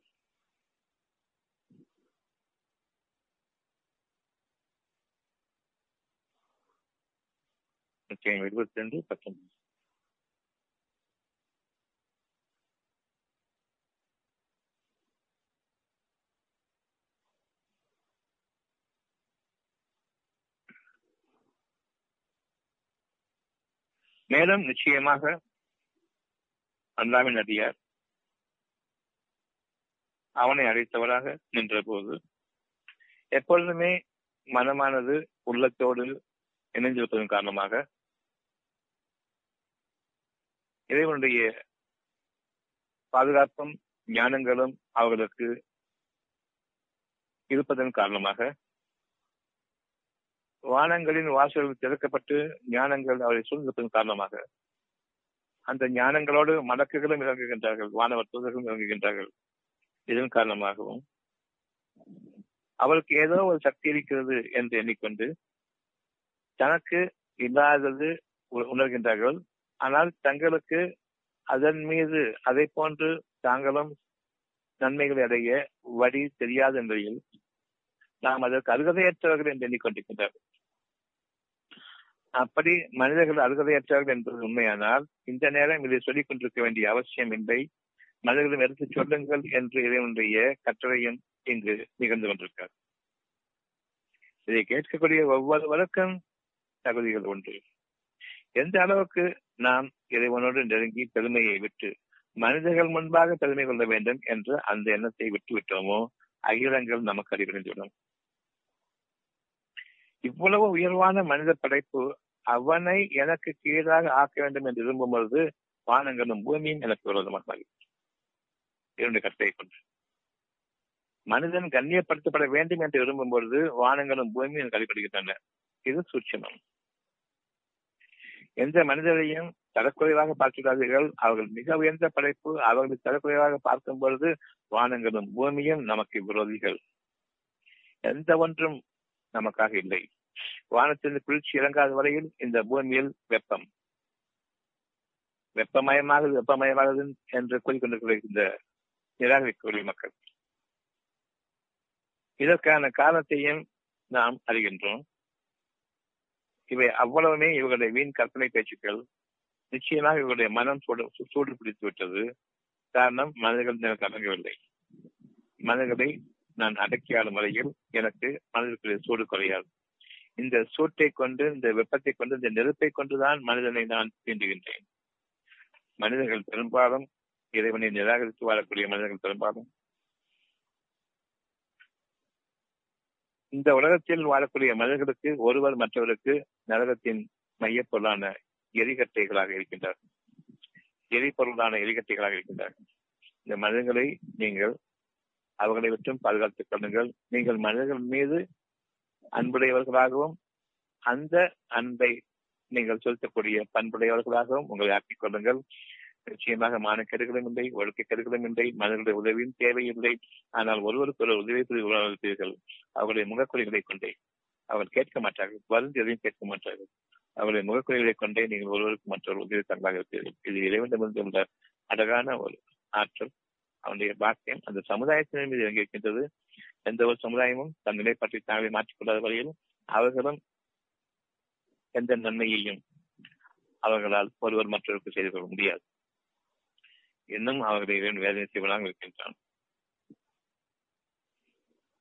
நிச்சயமாக அல்லாவின் அடியார் அவனை அழைத்தவர்கள் என்ற போது இதனை உணராதவர்கள் கூட்டம் கூட்டமாக நெருங்கி விடுகின்றனர். கிட்டத்தாலே போதும் எனக்கு நன்மை கிடைத்துவிடும் என்று அவ்வாறு 72:20 கூறும். தெளிவாக கூறும், நான் அழைப்பதெல்லாம் எந்த இறைவனைத்தான், அன்றையும் நான் அவனுக்கு எவரையும் விளைவிக்க மாட்டேன். இந்த வழியை நீங்கள் மேற்கொள்ளுங்கள். இதற்காகத்தான் நீங்க இன்று வந்திருக்கீங்க. என்கிட்ட எந்த மந்திர சொல்லும் இல்லை, எந்த மாயையான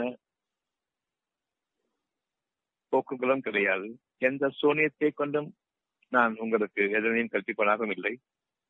சூனியங்கள் என்பது உலக மக்களுடைய வழிமுறைகள், உடற்பயிற்சிகள், மூச்சு பயிற்சிகள், இன்னும் என்னென்ன ஆசனங்கள் பேசியிருக்கின்றனோ, யோகாசன பயிற்சிகள் என்று உடலை வளர்த்தி கொண்டு நீங்கள் உங்களுக்கு நன்மை செய்ய முடியும் என்று எண்ணிக்கை கொண்ட வாழ்க்கையை நான் கொடுக்கவில்லை. இறைவனை நம்புங்கள், அவ்வளவுதான். உங்களுடைய இதயத்தோடு இருக்கக்கூடிய அந்த இறைவனுடைய ஆற்றலை நம்புங்கள். அவன் உங்களுக்கு கவலைக்கிடமான சூழ்நிலைகளில் அமைதியை கொடுப்பவன். பெரும் துக்கம் நிகழ்ந்துவிட்ட பொழுதுவன், இழவுகள் ஏற்பட்டுவிட்ட பொழுதுவன், தங்கள் உயிரையே மாய்த்துக் கொள்ளக்கூடிய அளவுக்கு துக்கம் உங்களை தொண்டை அடைக்கும் நிலையிலும் அதை உங்களுக்காக நீக்கி ஓரிரு நாட்களில், ஓரிரு வாரங்களில் அவற்றை முற்றிலுமாக உங்களை மனதிற்கு நீக்கி உங்களை சமாதானம் பொருந்திய ஒரு அழகான மனிதனாக வெளிக்கொண்டு வருவது உங்களுடைய இறைவன் தான். எவராலும் முடியாது, இறைவனால் முடியும் என்பதை அறிவிக்கக்கூடிய அந்த மனதில் நிகழக்கூடிய அமைதிக்கும் கலவரங்களுக்கும் இடையே அமைதி அவ்வப்போது கொண்டு வருபவன் இறைவன் தான். அந்த கலவரங்கள் நிகழும் பொழுது இந்த அமைதியை மேற்கொள்ளும். என்றோ ஒரு நாள் உங்களுக்கு எதிராக படைகள் சூழ்ந்து கொண்டன என்று அறியும் பொழுது உங்களுடைய இறைவன் பக்கம் திரும்புங்கள், அமைதியை நாடுங்கள். அந்த அமைதி உங்களுக்கு ஏற்படும் பொழுது கலவரங்களுக்கு சூழ்நிலையாக இருக்கக்கூடிய உங்களுடைய சைத்தான்கள் நீக்கப்படுகின்றன. அங்கும் அவர்கள் பலவீனப்படுத்தப்படுகின்றார்கள். உங்களுக்கு எதிரான அந்த குரூரம் நீக்கப்பட்டு விடுகின்றது. எந்த வழியை உங்களுக்கு எதிராக தேட முடியாது. நான் உங்களை உயர்த்திக் கொள்பவனாக இருக்கின்றேன். மனிதர்கள் கூட்டம் கூட்டமாக நெருங்கும் பொழுது அவர்களுக்கு அறிவிப்பதெல்லாம் நான் என் இறைவனை தவிர நம்பிக்கை கொள்வதில்லை, நான் என்னுடைய தேவைகளுக்கு அவனிடமே கேட்கின்றேன், அவனிடமிருந்தும் கேட்கின்றேன், கவலை வேண்டாம் என்று அவன் கூறக்கூடிய அந்த செய்தியும் கேட்கின்றேன். நான் அவருக்கு மனிதனையோ பொருள்களையோ இணையாக்க மாட்டேன். இதைத்தான் நம்ம சொல்லிட்டு இருக்கிறோம் ஒவ்வொரு மீட்டிங்லையும். ஆனா என்கிட்ட இருந்து பொருள் அடிப்படையிலையோ அல்லது சில மந்திர தந்திரங்களின் அடிப்படையை கற்றுக் கொடுப்பதன் காரணமாகவோ தாங்கள் பயனடையலாம் என்று வந்தவர்கள் அவ்வளவு விலகிவிட்டார்கள். குற்றம் குற்றமாக பெரும் குற்றங்கள் திறந்து கொண்டு வந்தவர்கள் ஒண்ணுமில்லை, சும்மா சாதாரணமா இருந்து பேசிட்டு இருக்காங்க, நமக்கு தெரியாத கடவுளா ஒவ்வொரு கூட்டமும் விலகிறது. இதில் வடித்தெடுக்கப்பட்டவர்கள் இப்பொழுது வந்து கொண்டிருக்காங்க. இது படிப்படியாக கொஞ்சம் கொஞ்சமாக சிறு தொகையினர் பெருந்தொகையினராக மாறும். அப்படி பெருந்தொகையினராக மாறும் பொழுது அவர்களில் யார் தவறுவார்கள் என்று அறிகின்றான். மீண்டும் மக்களை எனக்கு சிறுமையாக்கி நான் அவர்கள் மீது பெருமை கொண்டவனாக வாழ்ந்து அவர்களுடைய பொருள்களை நான் திரட்டிக் கொண்டு பெரும் செல்வம் படைத்தவனாகவும் மக்களை எனக்கு கீழாக வைத்திருப்பதைக் கொண்டு நான் இன்று என்னுடைய வாழ்க்கையை சீரமைத்துக் கொள்ள முடியும் என்று எண்ணுகின்றேன். இப்ப இருக்கக்கூடிய பெரும்பெரும் கார்பரேட் சாமியார்கள் பாத்தீங்கன்னா, சாமியார்கள் சொன்னாலே கார்பரேட் தான் இன்னைக்கு என்றுமே, அதுதான் அவருடைய நிலைமையாக இருந்தது. பல மனிதர்களை தங்களுக்கு கீழாக உட்கார வைத்துக் கொண்டு தாங்கள் அவர்கள் மீது கால் மேல் கால் போட்டுக்கொண்டு அவர்களுடைய செல்வங்களை எல்லாம் திருட்டி தாங்கள் வைத்துக் கொண்டு பிறகு செல்வம் படைத்தவனாகவும் மற்றவர்களை சிறுமையாக்கி உங்கள் கால்களுக்கு கீழே அமர்த்தி உங்களுடைய ஞானங்களிலிருந்து உலக அடிப்படையிலான விஷயங்களில் அவர்களை பூத்துகின்றீர்கள். எல்லாவற்றுக்கும் ஆசைப்படு என்று கூறுகின்றீர்கள். நிச்சயமாக இறைவன் ஒருவன் உங்களுக்கு எதை அறிவிக்கின்றன மறைவான விஷயங்களை அவற்றின் மீது நீங்கள் விருப்பம் கொள்ளுங்கள், ஆசைப்படாது. பார்க்கும் பொருள்கள் மீது ஆசை கொள்ளக்கூடாது, எதில் அறிவிக்கூடிய விருப்பங்கள் மீது ஆசை கொள்ளுங்கள். உங்களுக்கு நிகரான ஒரு வாழ்க்கையை மற்ற மனிதர்கள் இருக்கக்கூடாது. மற்றவர்களிடம் இருக்கக்கூடிய ஒரு நிகரான வாழ்க்கை, அந்த உயர்ந்த வாழ்க்கைக்கு நிகரான வாழ்க்கை உங்களிடம் இல்லை. ஒவ்வொருவருக்கும் தனித்தனியை நான் வாழ்க்கையை அமைத்திருக்கின்றேன். ஆக நீங்கள் உங்களுடைய உயர்வான நிலை அடையுங்கள். இங்கு இருக்கக்கூடிய உலகத்தில் நாம் இருக்கக்கூடிய 1000 கோடி மக்களும் தனித்தனிய முறையை உயர்வான நிலை அடைய வேண்டும். ஒருவர் மற்றவரை பொறாமை கொள்ளாத வரையில் அவர்கள் நிலைமை உயர்ந்து கொண்டிருக்கிறோம். தான் மற்றவர்கள் மீது ஆதிக்கம் புரிய வேண்டும் என்று பெருமையை பார்த்து உயர்ந்து கொண்டிருக்கிறோம். இப்படி தனித்தன்மையோடு கூடிய இலங்கையின் மீது அரசோற்றக்கூடிய அந்த வாழ்க்கையை நீங்கள் உங்களுடைய இதயங்களில் என்று மேற்கொள்ளுங்கள். நெஞ்ச நிறைந்த வாழ்க்கையாக உங்களுக்காக அமையும். இப்பொழுது இந்த விஷயம் கூறப்படுகின்றது. 72:20 நான் அழைப்பதெல்லாம் என்று இறைவனைத்தான், எனக்கு எந்த சக்தியும் கிடையாது என்று கூறிவிடுங்கள், உங்களை விட்டுமாக அப்பொழுது விலகிவிடுவார்கள். இதுதான் நிகழ்ந்து கொண்டு இருக்கின்றது. அன்றி நான் அவனுக்கு எவரையும் இணைய வைக்க மாட்டேன். உலகத்துடைய எந்த ஒரு பொருளையும் சரி, எந்த ஒரு மனிதனுடைய வழிமுறையும் சரி, அவர்களுடைய கல்வியையும் சரி, அவர்களுடைய செயல்பாடுகள் எத்தகையதாக இருந்தபோதும் சரி, அவற்றை கண்ணெடுத்தும் பார்க்க மாட்டேன், அவர்களை ஏறெடுத்தும் பார்க்க மாட்டேன், அவர்களை இழிவுபடுத்தவும் மாட்டேன், அவர்களை பின்பற்றவும் மாட்டேன். ஆனால் என்னிடமிருந்து அவர்களுக்கு உதவி இருக்குமானால் நிச்சயமாக அவர்களுக்கு உண்டு. அவர்களை பற்றிய முன்னுதாரணமும் என்னிடம் இருந்தாலும் அவையும் நீங்கிவிட்டது. நான் இப்பொழுது மனிதனாக பார்க்கின்றேன். மனிதர்களுக்கு மனித முன்னுதாரணத்திற்கான காரணம் நான் உயர்ந்தவன் என்றும் அவர்கள் எனக்கு கீழே அமைய வேண்டும் என்று விரும்பியது ஒரே காரணம்தான். ஒருவர் மற்றவரை கீழாக்க வேண்டும், அதன் காரணமாக உயர வேண்டும். இறைவன் அறிவித்திருப்பது நீங்கள் உயர்ந்த நிலை அடைய வேண்டும், ஒவ்வொருவருக்கும் அது என்னிடம் இருக்கிறது என்று கூற மனிதர்கள் தங்களுடைய பொருள்களையும் செல்வங்களையும் மக்கள் தொகையையும் பார்த்துக் கொண்டு இதுதான் உயர்ந்த நிலை என்று எண்ணிக்கொண்டிருக்கிறார்கள். ஷைத்தான் அவர்களை திசை விட்டான். அவர்களுடைய நெஞ்சங்கள் மனமும் உள்ளமும் பிரிந்து உள்ள மூடப்பட்டதாக ஆகிவிட்டது. மனம் உடல் சார்ந்ததாக ஆகிவிட்டது. அவர்கள் நரகவாசிகள், எரியும் கட்டைகள். அவ்வளவுதான். மற்ற மனிதர்களுக்கு நெருப்பாக இருப்பார்கள், மற்ற மனிதர்கள் இவர்களுக்கு நெருப்பாக இருப்பார்கள். இவர்கள் ஒருவருக்கு ஒருவர் எரிகட்டைகளாக இருக்கின்றனர். இந்த நகரம், இந்த உலகம் நெருப்பின் எரிகட்டைகளாக மாறுகின்றன. பெருமை என்ற அந்த நெருப்பு தீயை விட்டு விலகிக் கொள்ளுங்கள். நிச்சயமாக நாம் உயர்த்தப்பட்டவர்கள். இதனை ஏற்றுக்கொள்பவர்கள் இப்பொழுது வந்து கொண்டிருப்பவர்கள், ஏற்றுக்கொள்ளாதவர்கள் விலகியோர். ஒரு விரிவாக 72:21 நிச்சயமாக நான் உங்களுக்கு நன்மையோ தீமையோ சக்தி பெற மாட்டேன். நம்ம இப்ப சொல்றது எல்லாமே வந்து நீங்க உதவி நாடி வந்தீங்கன்னு சொன்னா என்கிட்ட உதவி இருக்க நாடி வராதிங்க, இறைவனை நம்பி வாங்க.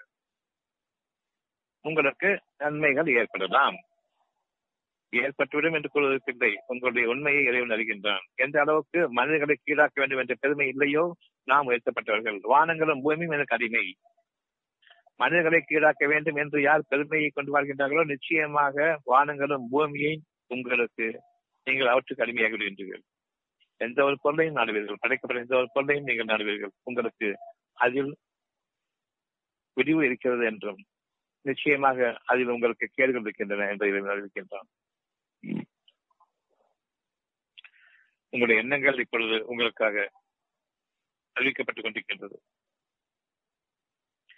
அந்த எண்ணங்கள் அவ்வளவு கேடானவை.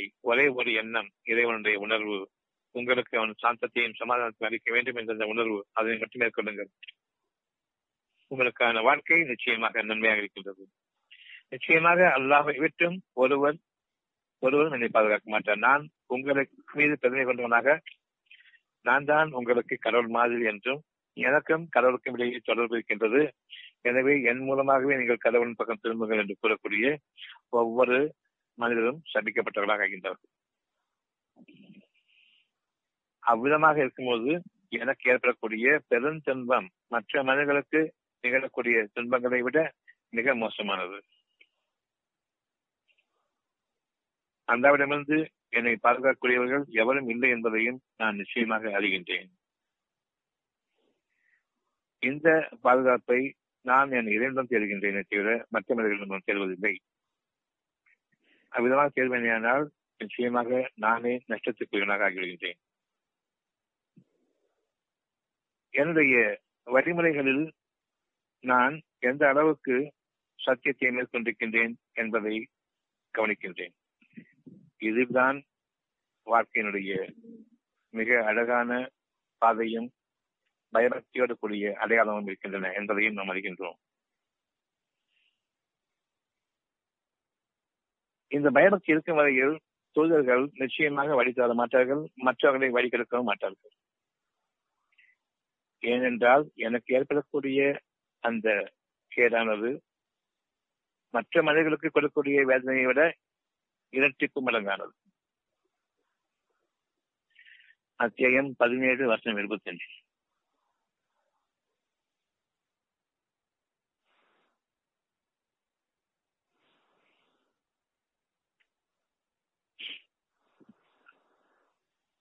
இதை ஒன்றை ஞானம் கிடைக்கப்பட்டவர்கள் அதை கொண்டு மனிதர்களை நிச்சயமாக கீழாக்கிவிட முடியும். சாமியார்களுடைய வேலை அதுதான். கொஞ்சம் ஞானம் கிடைத்தது, அதை வைத்துக் கொண்டு மக்கள் அனைவரையும் தங்களுக்கு கீழாக்கி விடுகின்றார்கள்.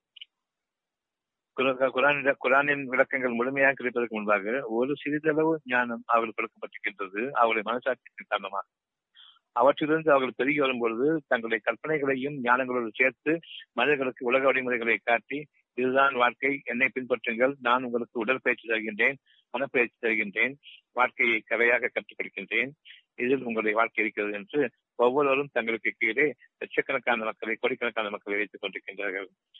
இந்த மனிதர்களிடம் இருந்து உங்களை நீங்கள் காப்பாற்றிக் கொள்ள வேண்டும்.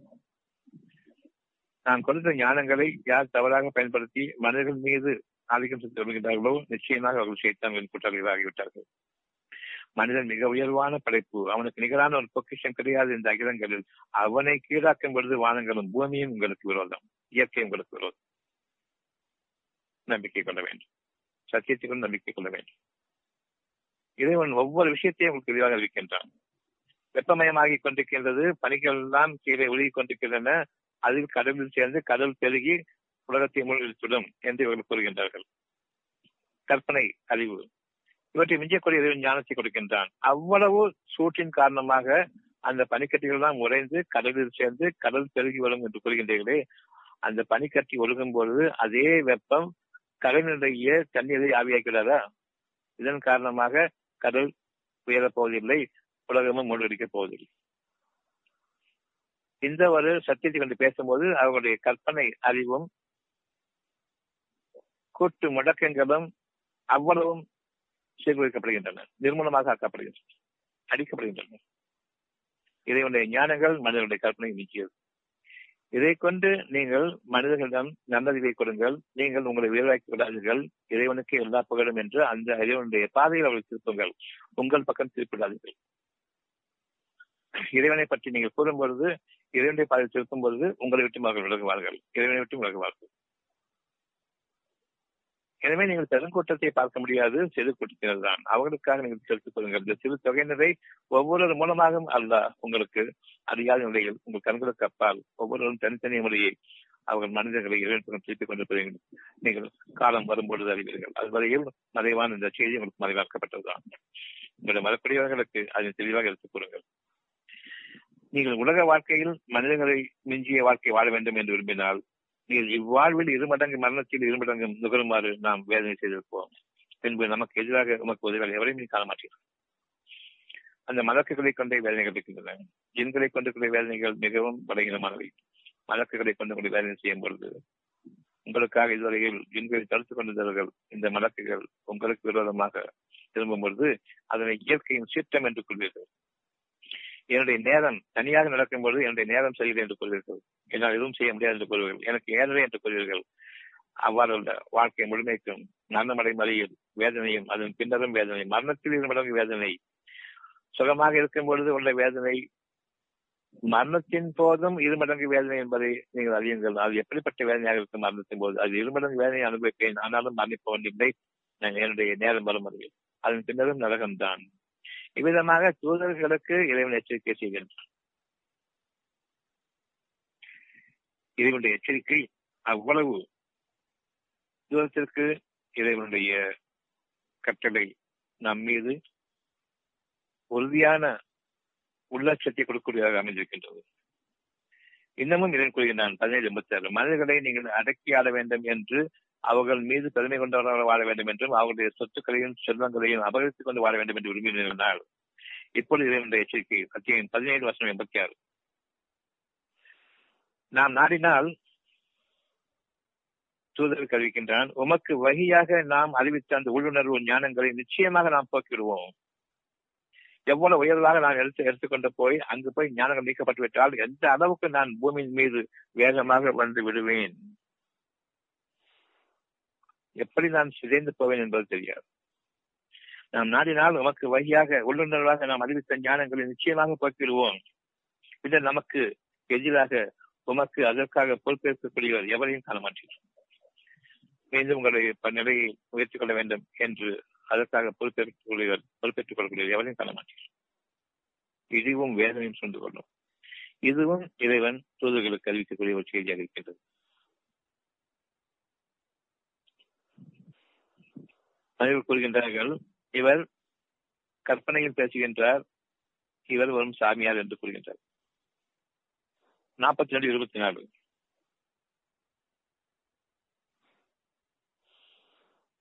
நிராகரிப்பவர்கள் கூறுகின்றார்கள், அவர் ஒரு பெயர் கற்பனை செய்கின்றார், கற்பனை செய்து கடவுளுடைய அநேகங்களை பெற்றோரை போன்று அவர் உங்கள் மீது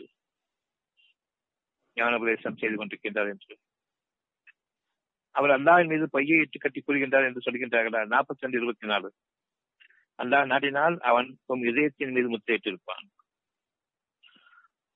உன்னை கீழாக்கி இருப்பான். அன்றியும் அல்லாஹ் பையை அழித்து தன் அச்சாட்சிகளை கொண்டு உண்மையை உறுதிப்படுத்துகின்றான்.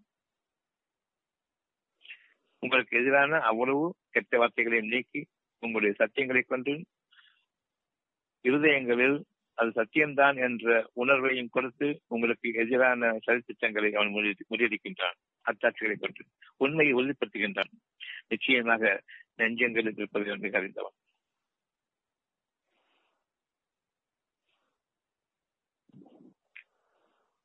இருந்த போதிலும் மனிதனாக இருப்பதன் காரணமாக சூழல்களுக்கு அவன் நற்செய்தியை அறிவிக்கின்றான். 42:25 அடுத்த வசனம் 42:25 அவன் தன் அடியார்களின் மனம் திருந்ததை ஏற்றுக்கொள்கின்றான். இதனுடைய அடியார்கள் தூதர்கள் தவறு செய்யும் பொழுது உடனடியாக அவர்கள் விழிப்புணர்வு அடைகின்றார்கள். தங்களுடைய மனத்தினுடைய எச்சரிக்கையை கேட்கின்றார்கள், இறைவனுடைய எச்சரிக்கையும் கேட்கின்றார்கள், நினைவு கூறுகின்றார்கள், திருந்துகிறார்கள், குற்றங்களுக்காக மன்னிப்பு தெரிகின்றார்கள். இன்னும் நீங்கள் செய்வதை அவன் நம்புகின்றார்கள். பின்னரும் நீங்கள் எந்த அளவுக்கு முயற்சியோடு இருக்கின்றீர்கள், உங்களுடைய குண நலன்களில் தவறிவிடக் கூடாது என்ற முயற்சியோடு இருக்கின்றீர்கள் என்பதையும் அவன் கவனிப்பவனாக இருக்கின்றான். இப்பொழுது அத்தியாயம் 22 வசனம் 23 அத்தியாயம் 22 வசனம் 23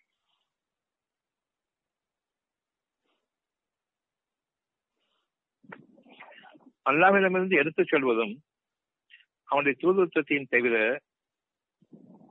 இதில் எதுவும் இல்லை. அல்லாஹ்விடமிருந்து எடுத்துச் சொல்வதும் அவனுடைய தூதத்துவத்தையும் தவிர உமக்காக நிர்ணயிக்கப்பட்ட இந்த உலக வாழ்க்கையினுடைய செயல்பாடுகள் வேறு எதுவும் கிடையாது. இதை ஒன்றும் கூறுகின்றான், இதையே அவர்கள் மனிதர்களுக்கு கூறுகின்றார்கள். எனவே எவர் அல்லாஹ்வுக்கும் அவருடைய தூதருக்கும் மாறு செய்கிறாரோ, வானவர் தூதர்கள் ஒவ்வொருவருக்கும் இருக்கின்றார்கள். சத்தியத்தை உணர்ந்து கொண்ட பிறகு யார் மாறு செய்கின்றார்களோ அவருக்கு நிச்சயமாக நரக நெருப்பு தான். அந்த நரக நெருப்பு மனிதர்கள் தான். மனிதர்கள் ஒருவருக்கு ஒருவர் எரிகட்டைகளாக இருக்கின்றார்கள். அவர்கள் மற்றவரை நெஞ்ச நினைப்பார்கள். இறைவனுடைய வாக்குகள் என்னவென்றால், மனிதர்களை கண்ணியப்படுத்துங்கள், மனிதர்களை கீழாக்காதீர்கள், அவர்கள் மீது பெருமை கொள்ளாதீர்கள், அவர்களுக்கு உரிய வாழ்க்கையை இறைவன் நிச்சயமாக அமைத்திருக்கின்றான். அந்த வாழ்க்கை அவர்களுக்கான மரணம் நிகழக்கூடிய அந்த வாழ்க்கை தவணை வரையில் அவர்களுடைய குற்றங்களும் இருக்கின்றன, குறைகளும் இருக்கின்றன. அவர்களை மன்னித்து வாழ்த்துக் கொண்டிருக்கின்றான். நீங்கள் அவர்களுக்கு உதவி செய்யுங்கள். அவருடைய மன்னிப்புக்காகவும் அவர்களுடைய நன்மையை அவர்கள் உணர்வதற்காகவும் நீங்களும் நேர்வில் இருந்து மற்றவர்களுக்கும் நியாய உணர்வை எடுத்துக் கூறுங்கள். நீங்கள் நேர்வில் இல்லாத போது பிறருக்கு நீங்கள் நியாய உணர்வுகளை கூற முடியாது. ஆகவே உங்களுடைய இறைவன் பக்கம் நீங்கள் திரும்ப வேண்டும். இறைவன் உங்களுக்கு மனிதர்களோடு எப்படி வாழ வேண்டும் என்று கற்பிப்பான். அவர்களோடு எப்படி இரக்கத்தோடும் கனிவோடும் அறிவோடும் மன்னிப்போடும் அன்போடும் வாழ வேண்டும் என்று இறைவன் அறிவிப்பான். அதன் பிறகு செயல்படுங்கள். நீங்கள் இறைவனை சார்ந்தவர்களாக இருக்கின்றீர்கள். அவர் இல்லை என்றால் நெருப்போடு நெருப்பாக நீங்கள் சார்ந்து விடுங்கள். 22:23 அல்லாஹ்விடமிருந்து எடுத்துச் சொல்வதும் அவனுடைய தூதத்துவத்தையும் தவிர, எனவே எவர் அல்லாஹ்வுக்கும் அவனுடைய தூதருக்கும் மாறு செய்கின்றாரோ அவருக்கு நிச்சயமாக நரக நெருப்பு தான். மனிதர்கள் தான், அவ்வளவுதான். நரக நெருப்பு என்பது எரிகட்டைகளோடு நீங்களும் எரிகட்டைகளாக மாறிவிட்டது. அது அவர் என்றென்றும் இருப்பார். இனி இறைவனுடைய அனுகிரகம் இல்லை, மனிதர்கள் தான் என்று இருப்பார்கள். எந்த நாளிலும் நெருப்போடு இருக்கின்றார்கள். இந்த உலக வாழ்க்கையில் இதுதான் அவர்களுக்கான நரகம். 77, 24. ஆக அவர்களுக்கு நிகழ வேண்டியது இப்போ நிகழ்ந்து கொண்டிருக்கின்றது. கடன் பற்றவர்கள் எந்த அளவுக்கு நெருப்பில் வாழ்கின்றார்கள் என்றும் கடன்காரர்கள் எந்த அளவுக்கு அவர்களை பிரிந்து எடுக்கின்றார்கள் என்பதையும் குடும்பம் குடும்பமாக தற்கொலை கொண்டு சாவதையும் ஆட்சியர் முன்பாக நெருப்பு தீக்குளித்துக் கொண்டு சாவதையும் இந்த நரக நெருப்பை மூட்டியது யார்? கடன்காரன். கடன்காரர்களுக்கு பதில் கொடுக்க முடியாமல் அவர்களுடைய இழிவை தாங்கிக் கொள்ள முடியாமல் அவர்கள் ஜப்தி செய்யப்பட்டு நன்றோட்டிட்டு இருக்கும் பொழுது தங்கள் மானத்தை பாதுகாத்துக் கொள்வதற்காக தீக்குளித்து விடுகின்றார்கள். அவர்களுக்கு வாக்களிக்கப்பட்டதை அவர்கள் பார்க்கும் பொழுது 72, 24 இதை சுற்றிலும் பார்க்கின்றார்கள். டிவியில காட்டுறாங்க, பார்த்துட்டு அவ்வளவுதான், அது அவர்களுக்கு ஏற்பட்டது எனக்கு இல்லை என்று நரக நெருப்பில் வாழ்ந்து கொண்டிருப்பவர்கள் பார்க்கின்றார்கள். யார் உள்ளட்சம் கொடுக்கின்றார்களோ, மனதில் கொஞ்சம் கஷ்டம் இருக்கின்றதோ, கடவுள் ஏன் இப்படி தண்டிக்கிறார் என்ற கேள்வியிலிருந்து ஆரம்பமாகின்றது அவர்கள் உள்ளத்தின் பக்கம் திரும்புவது. ஏன் என்ற கேள்வி நீங்கள் ஒட்டுமொத்தமாக கேட்காதீர்கள், தனித்தனியே உங்களுடைய விடுதலை கேளுங்கள், நிச்சயமாக உள்ளத்திலிருந்து பதிவு வரும். ஒட்டுமொத்தமாக கேட்கும்போது இறைவனை படிப்பதற்காக நீங்கள் கேட்கின்றீர்கள். கூட்டமாக கேட்கும்போது ஒருவர் மற்றவரை கேட்கும்பொழுது மற்றவரும் இதைத்தான் கூறுவார், அவர் கடவுள் இல்லை. மற்றவர்கள் கேட்கும் பொழுது கடவுள் ஏன் இப்படி செய்கின்றார் என்று கடவுளிடம் கேட்க வேண்டுமே தவிர மனிதர்களும் கேட்கக்கூடாது. ஆனால் இவர்கள் ஒருவரை கேட்டுக் கொள்கின்றார்கள். இதன் காரணமாக இவர்களுக்கு எந்த விதமான பதிலும் கிடையாது. இவர்கள் ஒட்டுமொத்தமாக கூட்டமாக கடவுள் படிக்கின்றார், கடவுள் கொடுமையானவர். இந்த வகையில் தங்களுடைய கேடுகளை பற்றி அவர்கள் பறைசாற்றிக் கொள்கின்றார்கள். கடவுளை உறுதியாக ஆக்கிக் கொண்டு இந்த கடவுளுக்கு நாம் இழிவை ஏற்படுத்திவிட்டு உலகத்தில் வாழ்ந்துள்ளலாம் என்று எண்ணுகின்றார்கள். அவர்களுடைய நிலைமை இன்னமும் நரக நெருப்பின் அடித்தளமானது என்பதையும் அறிய வேண்டும். அவர்களுக்கு வாக்களிக்கப்பட்டதை அவர்கள் பார்க்கும் பொழுது அத்தியாயம் 72, 24 எவருடைய உதவியாளர்கள் மிக பலகீனமானவர்கள் என்பதையும் எண்ணிக்கையில் மிக குறைந்தவர்கள் என்பதையும் விரைவில் அறிந்து கொள்வார்கள். எவ்வளவு பெரும் தொகையாக இருந்தபோதும் சரி, கடவுளுக்கு உதவமாக போகும்பொழுது அவர்களுக்கு என்று தனியான கஷ்டம் வரும்பொழுது அவர் தனித்துவிடப்படுவார்கள். கடனில் மூழ்கும் பொழுது எவனும் உங்களுக்கு உதவி செய்ய மாட்டான். ஆனால் கடன் வாங்கி நீங்கள் பிழைப்பு நடத்துங்கள் என்று அவ்வளவு பேரும் உங்களை எடுத்துச் செல்வார்கள். இதுதான் உலகம் நடக்குது. கடன் வாங்கி செய்ய வேண்டியதானே, அப்புறம் சம்பாதிச்சு கொடுக்க வேண்டியதானே. சம்பாதிப்பதற்கு வழி இல்லாமல் இருக்கும் பொழுது கடன் வாங்கி எப்படி சம்பாதிப்பது, எப்படி நான் கடனை தீர்ப்பது, வட்டியையும் தீர்ப்பது, அவர்கள் தீர்க்க வாங்கி ஓய மாட்டார்கள். கடன் கொடுத்தவங்களுக்கு எனக்கு பணம் தான் முக்கியம் அப்படின்னு சொல்றவங்க அந்த பணம் கொடுக்க முடியாத நிலையில அவங்களை உயிரோட விட்டுதானே பணம் சம்பாதிக்கணும். ஆனால் அவர் செத்து விட்டா போதும், திருப்தியா போறானே, அவ பணம் முக்கியம் இல்லை. மனிதனை இழிவாக்குவது மட்டும்தான் முக்கியம். இந்த வகையில் வாழக்கூடிய உலகம் ஒட்டுமொத்தத்திலும் இயற்கையின் சீற்றங்கள், அதாவது இயற்கை இறைவனுடைய கண்ட்ரோல் இருக்குது. அல்லாஹ்வுடைய சீற்றங்கள் உலகம் ஒட்டுமொத்தத்தையும் அவ்வப்பொழுது பகுதி பகுதியாக அழித்துக் கொண்டிருக்கும் என்பதில் எந்த சந்தேகமும் வேண்டாம். ஊர்களும் நாடுகளுமாக ஒருவர் மற்றவர்கள் போர் தொடுப்பதன் காரணமாகவும் இயற்கையின் காரணமாகவும் அழிவுகள் சீராக நிகழ்ந்து கொண்டிருக்கும். அமெரிக்காவிலும் ஆஸ்திரேலியாவிலும் கடும் புயலும் எரியும் நெருப்பும் அவருடைய காடுகள் அறிந்து கொண்டிருக்கின்றன. இதனை அவர்கள் கவனித்துக் கொண்டிருக்கின்றார்கள். விளப்பெரும் காற்றின் பகுதிகள் அறிந்து கொண்டிருக்கின்றன. அங்கு அவர்கள் வெப்பமயமாகிக் கொண்டிருக்கிறார்கள். அறியவே எரியும் தீயை அணைப்பதற்கு வழி இல்லை. ஏற்படும் புயலிலிருந்து அமெரிக்காவை காப்பாற்றிக் கொள்ள முடியவில்லை. அங்கு ஏற்படக்கூடிய அந்த நெருப்பு, காடுகளின் நெருப்பையும் அவர்கள் அணைப்பது வழி இல்லை. இருந்த போதிலும் அவர்கள் இறைவனுடைய அழைக்கக்கூடிய விளைவின் காரணமாக ஒருவருக்கொரு உதவி செய்து கொள்வதாக எண்ணிக்கொண்டு தங்களுடைய அறிவு தங்களை பாதுகாக்கும் என்று எண்ணிக்கொண்டு அவர்கள் வாழ்ந்து கொண்டிருக்கின்றார்கள். இந்த வாழ்க்கையிலிருந்து நீங்கள் உங்களை பாதுகாத்துக் கொள்ளும். இப்படிப்பட்ட வாழ்க்கை நமக்கு வந்துவிடக்கூடாது. எவ்வளவு அதிகமாக இருந்தாலும் சரி, அவர்கள் எண்ணிக்கையால் குறைந்தவர்கள், மிக குறைந்தவர்கள், அறிவற்றவர்கள். எனவே ஒருவருக்கு உதவி செய்து கொள்ள முடியாது. அவ்வளவு பெரிய கூட்டமும் பலகீனமானது. 72, 25 ஆகவே உங்களுக்கு நிகழ வேண்டியது இருக்கின்றது. அந்த வாக்களிக்கப்பட்டுக்கூடிய நிகழ்வு சமீபமா அல்லது என்ற இறைவன் அதற்கு தவணையை பற்றிக்கின்றான் என்று நான் அறிய மாட்டேன். நாளை விஷயமாக எதுவும் கேட்க வேண்டாம். நாளை விஷயம் நல்லபடியாக அமைய வேண்டும் என்றால் எந்த மாதிரி. இவ்வளவுதான் தூதர்களுக்கான செய்தி. மறைவானவற்றை அறிந்தவன் அவன் ஒருவன் தான்.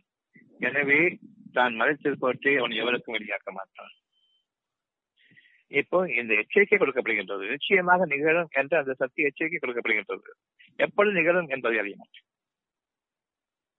தன் தூதருக்கு கூட அறிவிக்க மாட்டான். எதை அறிவிக்கின்றான் என்றால் நிகழும் என்பது சத்தியத்தை அவர்கள் உணர்த்துங்கள் என்பதை தானே தவிர எப்பொழுது எந்த நேரத்தில் நிகழும் என்பதை எவருக்கும் அறிவிக்க மாட்டான்.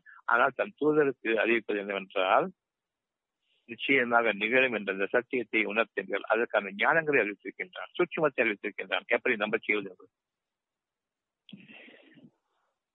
ஷஃபீல் இது உங்களுக்கான கேள்விக்கான அடையாளம். தூதர்கள் அறிவிப்பார்கள் இல்லை. தன் தூதருக்கு எதை அறிவிக்கின்றான் என்றால் அது நிகழும் என்ற சத்தியத்தை அத்தாட்சிகளோடு, சூட்சுமங்களோடு, ஞானங்களோடு அறிவித்து அவற்றை மனிதர்களுக்கு உணர்த்துமாறு அறிவிக்கிறான். தவிர எந்த நேரத்தில் எப்போது நிகழும் என்ற அந்த நாளையும் அந்த நேரையும் அந்த தன்மையும் அறிவிப்பார்கள். ஆனால் மிகப்பெரும் வேதனை உண்டு என்பதை அவர்கள் சிந்தித்து பார்க்கட்டும். வேதனை என்றால் என்ன என்பது ஒவ்வொருவருக்கும் தெரியும்.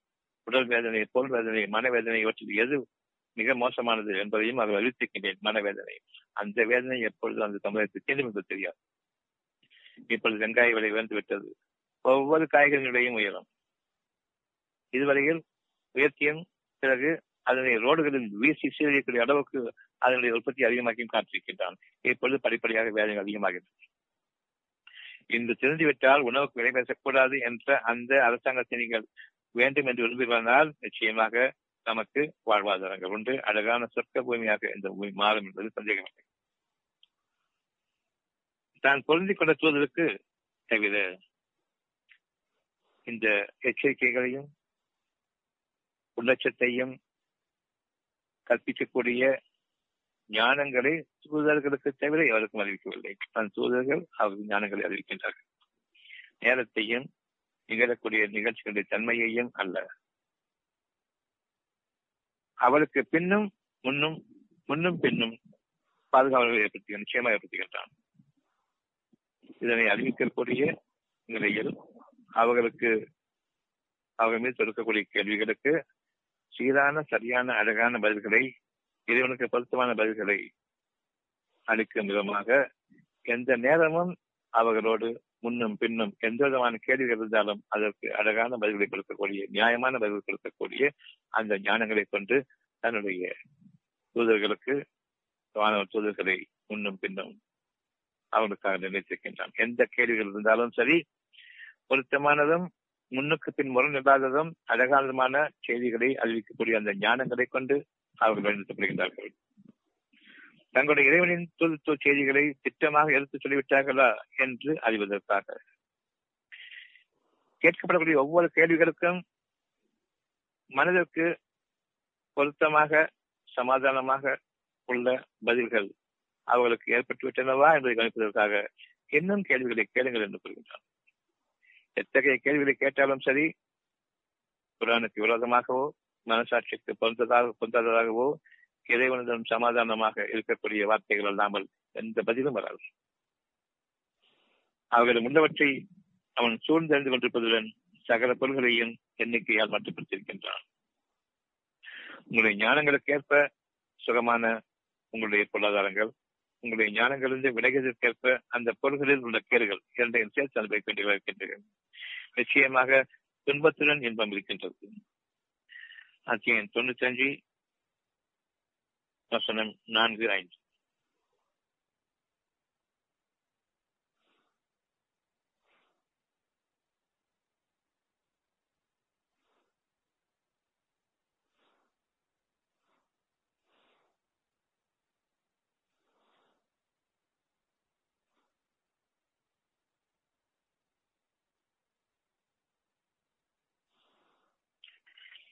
தொண்ணூத்தி 4 இதமாக நாம் மனிதனை மிகவும் அழகிய அமைப்பில் படைத்தோம்.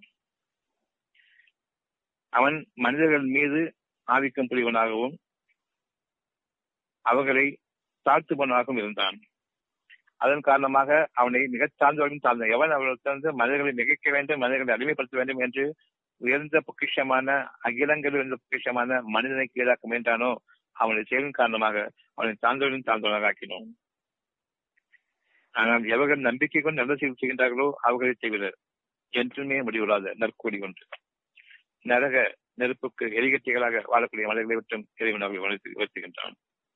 ஆக உங்களுடைய ஞானங்களுக்கேற்ப ஒரு சுகமான வாழ்க்கையும் ஞானங்களும் தவறி பெருமை கொண்டு மனிதர்கள் மீது ஆதிக்கம் புரிய வேண்டும் என்ற எண்ணத்தோடு வாழும் பொழுது, பொருளின் அடிப்படையை கொண்டு பெருமை கொள்ள வேண்டும் என்ற பொழுது மனிதர்களை அதன் கருத்து கீழாக்க முடியும். அவர்களை நான் நிச்சயமாக மதிக்க முடியும். நான் அவர்கள் பெருமை பாராட்டுவதிலிருந்தும் நான் அந்த பெருமையை வாழ முடியும் என்று எண்ணுகின்றார்களோ சான்றவர்கள் சான்றவர்களாக ஆக்கிவிட்டேன். ஆக ஞானங்களோடு வாழும்பொழுது சுகமான வாழ்க்கையும் அதிலிருந்து விலகும் பொழுது அந்த சுகமான வாழ்க்கை என்ற தரங்கில் ஒரு கேட்டையும் அமைக்கின்றான். துன்பமும் இருக்கின்றது. அத்தியாயம் 94 4:5. மேலும் நாம் உமக்காக உங்களுடைய ஞானத்தை மேலங்க செய்தோம். ஆனால் அந்த ஞானங்களில் வாழ்க்கையை அமைத்துக் கொண்டீர்கள். மனிதர்கள் மீது பெருமையும் பொறாமையும் கொண்டதன் காரணமாக தாழ்வையும் அடைந்தீர்கள். எனவே நிச்சயமாக துன்பத்துடன் இன்பம் இருக்கின்றது. இன்னும் உறுதிப்படுத்துகின்றான் 94:6. நிச்சயமாக துன்பத்துடன் இன்பம் இருக்கின்றது. எனவே அந்த துன்பத்தில் உங்களை விட்டு விரும்பவில்லை. நீங்கள் ஓய்ந்து போனதும் உங்களுடைய வாழ்க்கையில் பெருமையில் இது வாழ்க்கை இல்லை என்று ஓய்ந்து போன பிறகும் கூட, அது எவ்வளவு காலமாக இருந்தாலும் சரி, எவ்வளவு வயதினராக ஆகிவிட்ட போதும் சரி, இன்னமும் வாழ்வித்துக் கொண்டிருக்கின்றான். திரும்புவதாக இறைவன் பாவமன்னிப்பு கேட்டு முழு மனதுடன் இறைவன் சார்ந்து விடுவதாக உங்களுக்காக உள்ளம் என்று கதவு திறக்கப்பட்ட நிலையில் இருக்கின்றது. வானத்தின் வாய்கள் உங்களுக்காக தேர்ந்தெடுக்கப்பட்டுவிட்டன. திரும்புங்கள். வாழ்க்கையில் பெரும் பகுதியை நீங்கள் உங்களுடைய சுலபங்கள் அனுபவித்து விட்டீர்கள். இன்னும் அந்த போகத்திலும் நீங்கள் வாழ்ந்தீர்கள். அதில் உங்களுடைய நஷ்டங்களையும் துன்பத்தையும் அனுபவித்து விட்டீர்கள். பெரும் பகுதியான வாழ்க்கை உங்களுக்கு நஷ்டத்திலும் வேதனையிலும் ஆகியிருந்தது. உங்களுடைய மன வேதனையை உங்களுக்கு போதுமான பாவத்தின் பரிகாரமாக இருந்திருக்கும். எனவே இறைவன் கூறுகின்றான், நீங்கள் இறைவன் பக்கம் திரும்புங்கள், உள்ளத்தின் பக்கம் திரும்புங்கள், சத்தியத்தின் பக்கம் வாடுங்கள். இப்ப திருந்தக்கூடிய ஒரே வழி என்னவென்றால், மனிதர்கள் மீது பெருமை கொள்ள வேண்டாம், அவர்களுக்கு எதிராக பொறாமை கொள்ள வேண்டாம். இந்த இரண்டையும் நீக்கிக் கொள்ளுங்கள். நல்ல வாழ்க்கையின் பக்கம் திரும்புகின்றீர்கள். சஃபீலா, கேள்விக்கு பதில் என்ன இருக்கும்? இந்த பதில் கேள்வி என்ன இருக்கும்?